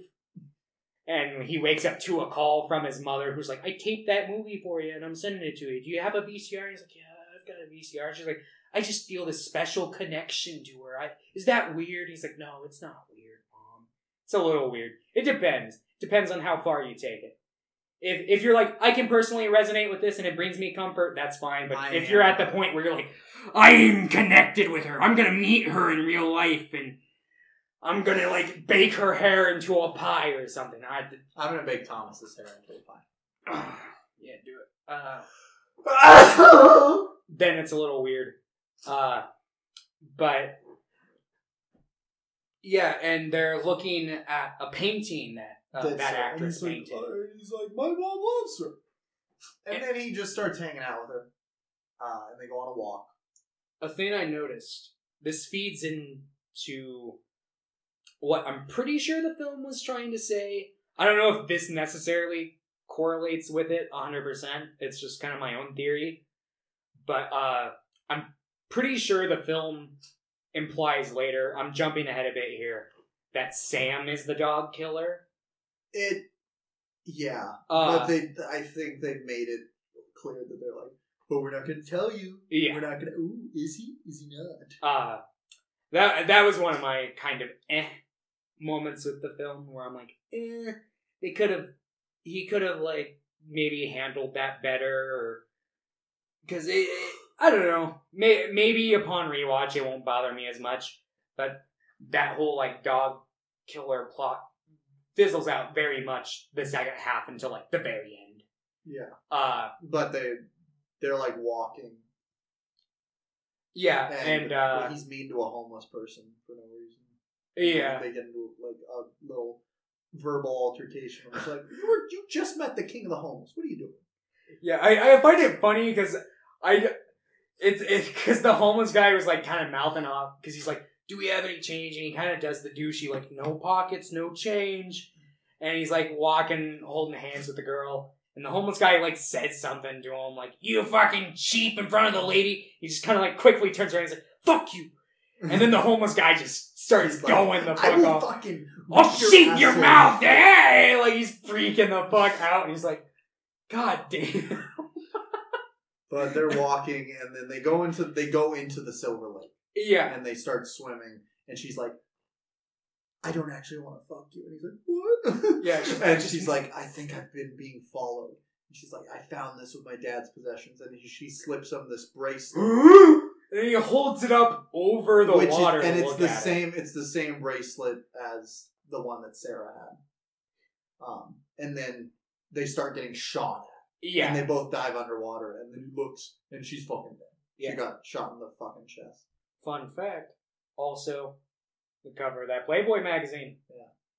So then he just starts jerking off underwater. yeah, he's just like, oh shit, I gotta take this while I can. Uh, but uh, So then he uh, goes home. and he and it's the inscription on the bracelet that he gets this next code from. Yeah, and it's uh its coordinates uh he finds it from like playing chess he's like wait these are like chess coordinates that he finds earlier it's like m or it's like g8 to or g1 to h4 or something yeah, like that. something like that. And then And he he, like, whips out. like It's like it, and then- NPM. and then, he's like npm1 he's like npm1 and i fucking hated this Yeah, and this he's like, wait. And he runs over to the other side of his apartment and he pulls out Nintendo Power Magazine issue. yeah. This one, is the he's point where I NPM one. this is the point where I truly like realized it. It, it had like set in stone. Like this is one hundred percent like all like in his head. Because up until this point, I'm like I can kind of like it's obviously like meant to be like unrealistic, but there potentially in the film's world there might be some sort of like L.A. conspiracy going on. But the second it like was like I like Wait to a imagine minute. it's not in his head.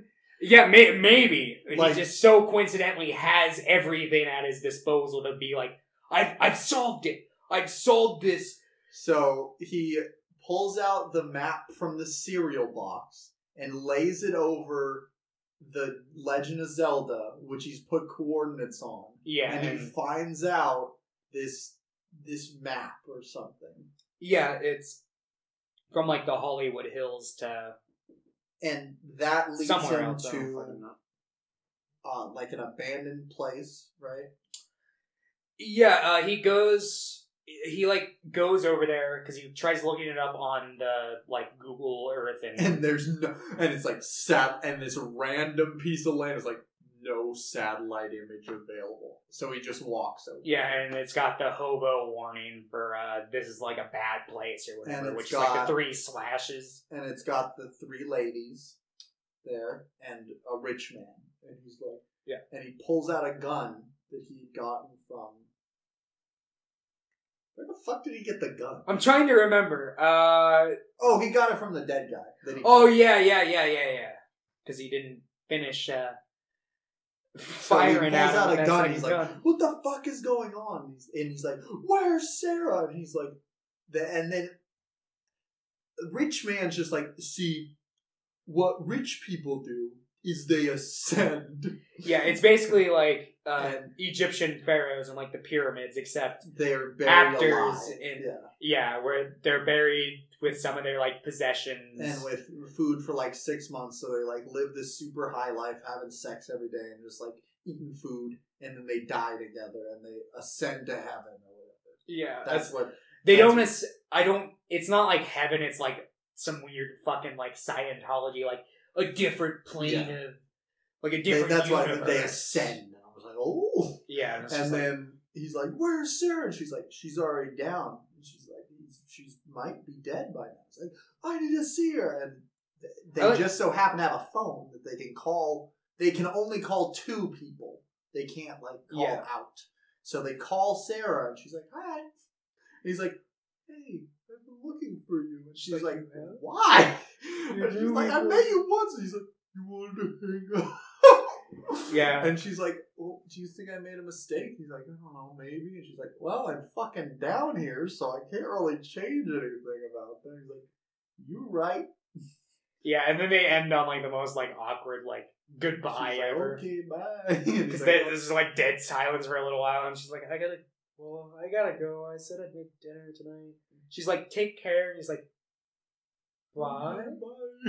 It's like, tell her to take care, dude. She's down in a fucking beneath the Hollywood Hills for a few months before she has to commit then- suicide. And then, uh, did you get, and then obviously they had been poured. Yeah, he drank. He drank the tea. Oh, yeah, but also concrete gets poured over uh, the tombs. yeah. So they can't. So they're under a silver lake. Oh, I, Concrete. It's the silver lake. I didn't get that. I don't really consider concrete silver in most cases, but I, I, I see. I'm I pretty see, sure. I'm pretty sure that's what they were implying. See, I, I figured the title was just like representative of like because the Silver Lake is like I think the because- L.A. area, and LA it's like under underneath the surface. There's a lot going Well, on. I think I think they. it's I think it's probably multi-purpose. uh, yeah, I think title. because they're like it's the comic, it's the place, it's the conspiracy, and it's the concrete. Yeah, pretty Um, appropriate title for the movie. I'd had drank say. tea, and they all pass out. Yeah, I wouldn't have. And the king of the if I come across a cult, I what so clearly a cult, and they're like, "Here, have some tea." No, I'm not gonna have some fucking tea because that's gonna probably either kill me or knock me out, and I don't want either of those. So uh, he he passes out, and the king of the homeless. Yeah, steals- comes up and he's like barely conscious. Like, How did you know I was gonna be here? And he, oh, what is he saying? Like we smelt it or something like that? Yeah, because he's they're they're implying that he still smells from the skunk. yeah, because the entire Because this has movie been people going on. are It's like, like, what smells? He's like, I don't know. I think there's a lot of skunks around. yeah. Um, and he basically then wakes up. he wakes up tied to a chair with like chains. The homeless guy's like, "Did you do it?" And he pulls out these dog treats, implying that he's the dog killer. And Andrew Garfield's like, "No, I just carry around dog treats because my girlfriend broke up with me and she had a dog and I I missed them." That's another. uh I won't say necessarily an issue, but a thing that like just on the first watch, I was like, I wish they would have maybe dived in because she's in the movie once. Because there's like a random scene, like maybe like well, and 40 she's also and he keeps seeing her because she's on a billboard. I only remember him seeing the billboard twice. The first time before he runs into her at that party, where it's- like I can see clearly now, and I thought that was just meant to be like, oh, he's you know in the I think conspiracy. I think he saw it twice before And then- he ran into her, and Okay. then and then he saw And it then one more time, when and it was being putting up cleaned the- over by a clown. Yeah, It's like clown check. they're getting you hyped for uh, it chapter two. Yeah, she's the villain. Uh, Um, but uh, yeah, there's like a scene where like, uh, I forget which party it's at. I think it's at the one. it's where he meets Millicent. I think Which one was Millicent? that's the daughter. Oh yeah, yeah, yeah, I think it was that one. Uh, where she like, cause it's like, yeah, cause it's right after he kills the guy, cause he's still got some of the blood on his fucking shirt. and uh, she like grabs him by the arm, and he's like, "Oh shit!" And she's like, "This is my my husband or fiance, whatever. I don't fucking remember." Uh, and he's like, "Oh, congratulations!" And it's really awkward, and they eventually split up, or they go like back to whatever they were fucking doing at the party, and uh, yeah, at the end, it's basically revealed that like this is like his big relationship that he had had that like broke him up, and she used to have a dog. He carries the dog treats on him in case she decides to take him back. That way, you know, you can get the dog some dog treats and scratch behind its ear. And he also brings up the fact that he was like bitten by his like aunt's terrier when he was a kid or something like that. Yeah. So, Uh, so just- like the just the last scene is just like trying to imply that he's the dog killer, which I think uh, there was enough like yeah, I had already kind of that- picked up on that in the first twenty Like, minutes. I, I think that like the implication, I think it's just kind of a bad scene. I'm just like, I don't think it's needed. Like the implication's there, and if you're not gonna like prove it or you're not gonna like do anything with it, I don't really think going like, guys, you might be the dog killer again, does anything Yeah. except I'm not seeing Spider you're not seeing Spider-Man today. You're right. I just looked at the time and saw that it's gonna start in four Whoops. minutes. I'm like, oh, oops. Maybe you know, maybe we'll, we'll be done in like ten minutes. You can make it before trailers are done. I'll, I'll, Anyway, I'll go. I'll go see it some, some other time. Okay. Uh, I'll just. and that's the end of the movie. You know, like there are things that happen. He has a.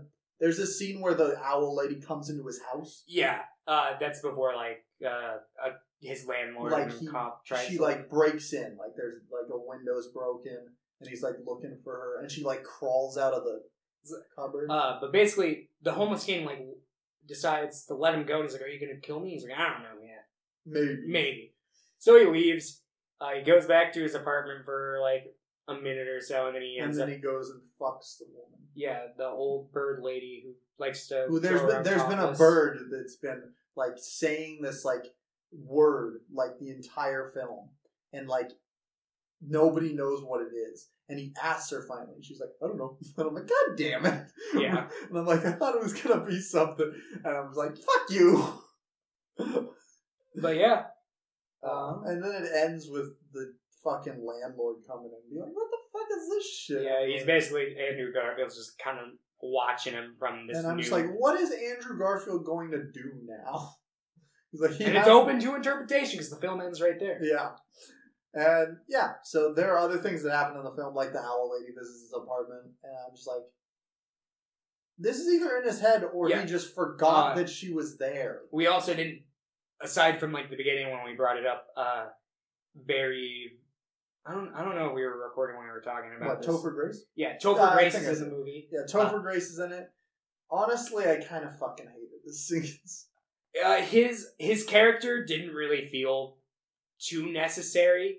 I like the ideas he was spouting out about how like there's no more like mysteries left in the world. Like back in Honestly, most of the rants by the characters in the film just felt a little too fucking close to like, we live in a society, man. I'm just like, oh my god. they definitely teeter on that, but I I definitely get uh, the sentiments that a lot of the film is trying to express. I get the sentiments. I just think some of the dialogue was just really fucking poorly written. Like at least like the monologues. I think the like day to day dialogue and like the character interactions were fine, but like anytime they wanted to do a monologue, I'm just like, Ugh. I'd have to rewatch it uh, and like keep that in mind. But there, the one scene I want to talk about is the scene where they're hanging out and he's just he's got a drone. He's like, "This drone's like the sickest," and I thought the drone was like gonna come into play later, like you might use No. it to do some like investigating or something from like a safe distance. But no, it's just in this one scene, and he's like, basically, he's I like, need to go watch this woman. yeah, he's like, there's this woman who lives over here. She should be like a Victoria's Secret model or something like that, or a lingerie model. And she like enters the apartment. Uh, she, Takes off her shirt. yeah, I can't remember if she's like in a bra or if she's topless. She's in a bra. Uh, and then she just starts sobbing, and they're both just kind of like standing, like sitting there And watching like, the screen. "Well, I should probably go. Um, Yeah, and it just I, I I thought that scene was fucking I, hilarious. I mean, it just kind of made me angry though, because I'm like, how does she not see this drone? They- and there like, was Also, I'm like, if it, especially if it's 2011, drones are fucking loud. like, Yeah. should, and I'm like, and it just made me really angry because the drone was right here and the camera's right here. yeah, it's like and she, like, has with to the window and consciously, like. Look around the drone. I'm like, this is pissing me off. I'm like, how does she not look at the drone at all? She like goes like this. She's like looking up to the left, and then she like turns her head to look down to the right. I'm like, I'm gonna throw up. Yeah, it's like that tunnel vision. It's like if you like see somebody you're walk like walking down the street that you don't want to make eye contact with, and you're like, oh, I'm just gonna have my eyes look everywhere but Yeah. right where they are. Ugh. Yeah, I remember noticing that too because they like zoom in like right on her face, and you see like the point where she kind of like rolls her eyes like up and like over. And it's just like, eh. But uh, yeah, no, I I really like this movie. I don't think it's for everyone, but it's. I think this movie has cult classic written all over it. I think like thirty years from now, uh, if you know humanity is still around, people will be talking about it on a cult scale. Uh, this movie, man, I fucking hate how A24 went about releasing this movie. Yeah, and it was just Because- because A24 is usually pretty good with releasing films. Yeah, they bought they bought the rights to it like right before it like screened at Cannes. and then because of the like middling reception at Cannes it got, Yeah, they pushed it back, and there were rumors of a re-edit. I looked it up. The film was not re-edited, okay, so that that's nice. Uh, and then uh, they pushed it back because it was originally supposed to come out uh, June of 2018, and then it got pushed back to December, and then eventually it got pushed back again, and then they just released it like video on demand and Yeah, DVD think, in April of this. year. I think they had a small, very limited release. Like, Yeah, and it's just like, well, that's lame because I saw like the trailer for this m- movie. Like, God, feels like ago. two years ago at Yeah. this point. A bit might have been because twenty seven, late twenty seventeen sounds close. And right? that's the problem with A24 is like they have a lot of hits on their hands, but they also bury a lot of their films that don't get good reception. and And it's it's like, like, ah, just release it. yeah, seriously, like what the fuck? Especially from like a pretty prominent act uh, director. Yeah, like it's the Yeah. It Follows guy. That movie was pretty big when it came out. Uh, it had a lot of positive reception. Uh, and it's like they could have made this movie like I realize this movie probably would have been hard to market. I, I would have just marketed it as like a Yeah, it's like, what the fuck is it a comedy? Because like this don't- movie I would say I would say like the first half's pretty comedic, but like the second half is just kind of like it's pretty intense. The second half, like Yeah. there's some comedic elements, but for the most part, it's like this guy's going a crazy. dark comedy neo noir magic realism? Mystery thriller mystery dance. thriller? video, dance? Music, video. horror? Uh romance a little Just just click every ish. box for yeah the it, it's it's a big genre mash. Why is there not a genre for all genres? All. Or maybe not genres, but like a genre that title or a genre that has a title that suggests that this genre of film is like a blend of multiple different genres. Because I'm tired of all these great movies that like blend different fucking uh, film genres together, and then people like going and seeing it and it being like mismarketed and being like, that wasn't a horror movie nothing scary happened. It's like, oh my fucking Oh. god. That's my number one pet peeve. I hate when people like equate horror to scary. Yeah, oh, me too. 'Cause it's I like- fucking hate. It. I'm like, first of all, horror doesn't have to be scary. Horror can be funny. Like horror comedies exist. Yeah. Like Like personally, what like, we do in the shadows, I would say, is a horror movie because it has horror elements. Yeah, there- Like, there's subgenres of horror. There's horror comedy. There's like suspenseful horror. There's psychological horror. There's like body horror. Yeah. Uh, there's like slasher horror. Like there's all sorts of different types of like subgenres. Exactly. And it's like Oh, I fucking hate that as well. when people go and see fucking The Witch and they're like, that movie wasn't scary, but A24 markets it like, this is the scariest movie since The Exorcist. It's just like, it, which every fucking horror movie, I swear, has that movie fucking tagline. Since the lady in the water. That, that is a scary movie. But I mean, the film I enjoyed, but I think was I honestly think it was like thirty to forty minutes too long. I think there was a lot of scenes that just didn't matter and weren't very good. Like mostly the monologue driven scenes were like I don't know, I think like honestly I love Topher Grace, but I don't think any of his scenes were like worth it. like two scenes. Yeah, let's take them out. Yeah, Let's I, take 'em- I, Yeah, prob- I just- probably would have cut those scenes. They could have given, uh, like the basic concept behind that uh, monologue that he gave to like somebody else or but- something. They could have incorporated it somewhere And else. I just felt that the first like half of the film, it was just a little slow for my taste. See, I didn't. I I I really liked the. I liked the whole movie, but I I really liked the first half. Like I was really enjoying it because I was taking the intense notes. I'm like, where's this going? And like taking the notes helped me realize like, holy shit! Like every scene has had like a setup and some form of like Yeah. payoff, and it was just like, oh yes, yes, and then Come. And then it kind of a lot of like the tightness of the first half uh was let loose in the second half which is kind of where i start to teeter a bit. But ultimately i still really fucking enjoyed this movie. There's nothing like it. I think that you should if you haven't you should see it. Form your own opinion on it. You might like it. You might hate it. Seems like one of those movies that's you're one or the other for the most part. Uh because I fucking adored this movie. I thought it was great. And I thought it was enjoyable. I might eventually rewatch it, but you know. I'm probably gonna rewatch it when my Blu-ray of it arrives later this week. Wow. A Blu ray copy Yeah. of Fraggle Rock? Uh, no, a Blu-ray copy of Under the Silver Lake. Were you not fucking listening to me? Wait, I thought this whole review was for Fraggle. The, do you think Fraggle Rock has subliminal messages hidden in it? Probably. Um, uh, if you do want to watch the video, it is streaming on Prime Video. Well, the the movie Under the Silver Lake. It's about Naruto.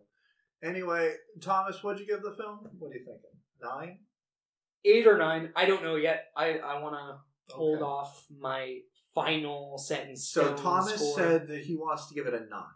Um, I'm going to give it a six because I just hate Thomas. So if Thomas gave it a nine, we're somewhere between a seven and a seven point five, depending on his eight or nine. But that means we definitely recommend the film. This is our highest rated film so far. Wait, so you? Oh, okay. I, I see what happened there. I see. If you gave it an eight, it's a Yeah, seven. the- the you average gave it a was nine, seven point five. Okay. So yes, uh, we both enjoyed it. Obviously, Thomas enjoyed it much more than me. But hey, that's okay. Yeah, I is love subjective Serbian like film, that. So Yeah, Um, I, I liked the Serbian film, but I didn't like. I wasn't head over heels with it like London. maybe is. you gotta watch it fifty more times. Maybe I do. Maybe you just need to watch this one 50 more times. No, not doing that one. I'll, I'll probably watch it again with you. Maybe. I'm. Maybe we can watch it again. I can say for certain I'm probably gonna watch this movie in at least three more times. probably twice more within the uh, not so distant future because I'm gonna be probably watching it on my own, and I'll probably rewatch it and show Lucero because I feel like he'd probably like this movie. Anyway, uh, Thomas, you got classic next week, right? Yeah. Uh, let me. Uh, it is Shadow of a Doubt. Shadow of a Doubt. Alfred the Hitchcock. hedgehog? Oh, so it's not about the hedgehog. No, it's from the 40s. So one of those earlier works, or kind of mid. Forty-three. Yeah. Uh, I'm not sure the validity on this, but I've heard that this was his favorite film, Whoa, Joseph or Cotten's his in favorite it. film. I don't know who that is. Uh, and from what I've heard, this is like around like the era in his career where he started kind of like fully developing his like auteur uh, style. So thought it'd be interesting film to watch. This Under the Silver Lake had a lot of Hitchcock in it, so why not have some actual Hitchcock? We just watched Rope recently. And that was great. Yeah, Rope was was really pretty good. And I've I've the only Hitchcock films I've seen have been Rope and uh, North by Northwest. Mm. So been trying to get more into that, but I end up just watching shit instead. Yeah, Um, it happens. So my pick is going to be uh, by the South Korean director Park Chan Wook. Um, I was thinking, uh, if you're not familiar with him, he did like uh, movies like Old Boy, Thirst, Joint Security Area. Those are the three that I've seen, and I've thoroughly enjoyed all of them. um, I have only seen Thirst. Which you enjoyed, right? I think you gave it a seven. Yeah, like I, I, I overall enjoyed it, uh, but I, I was kind of like lukewarm. Like I, I didn't, I didn't like dislike it by any means, but it's, it wasn't like my favorite. I. Um, I was thinking about doing The Handmaiden, which is his second most like rated and known film, and it's super highly rated. But that's some easy shit. That's some that's the that's the shit that you you know like ah. So instead, I picked um his English uh, film that he made. Oh, Uh, it's called Stoker. Um, it has the lady who played Alice in, from Alice in Wonderland. Uh, which one exactly? Mia Wasikowska. Like Tim Burton's Alice Yeah. in Wonderland? Okay, I was gonna say there's a lot of Alice Um, and Nicole Kidman's in it also. But I've heard very good things about this one as Stoker? well. Stoker, yes. Like, S T O K E R.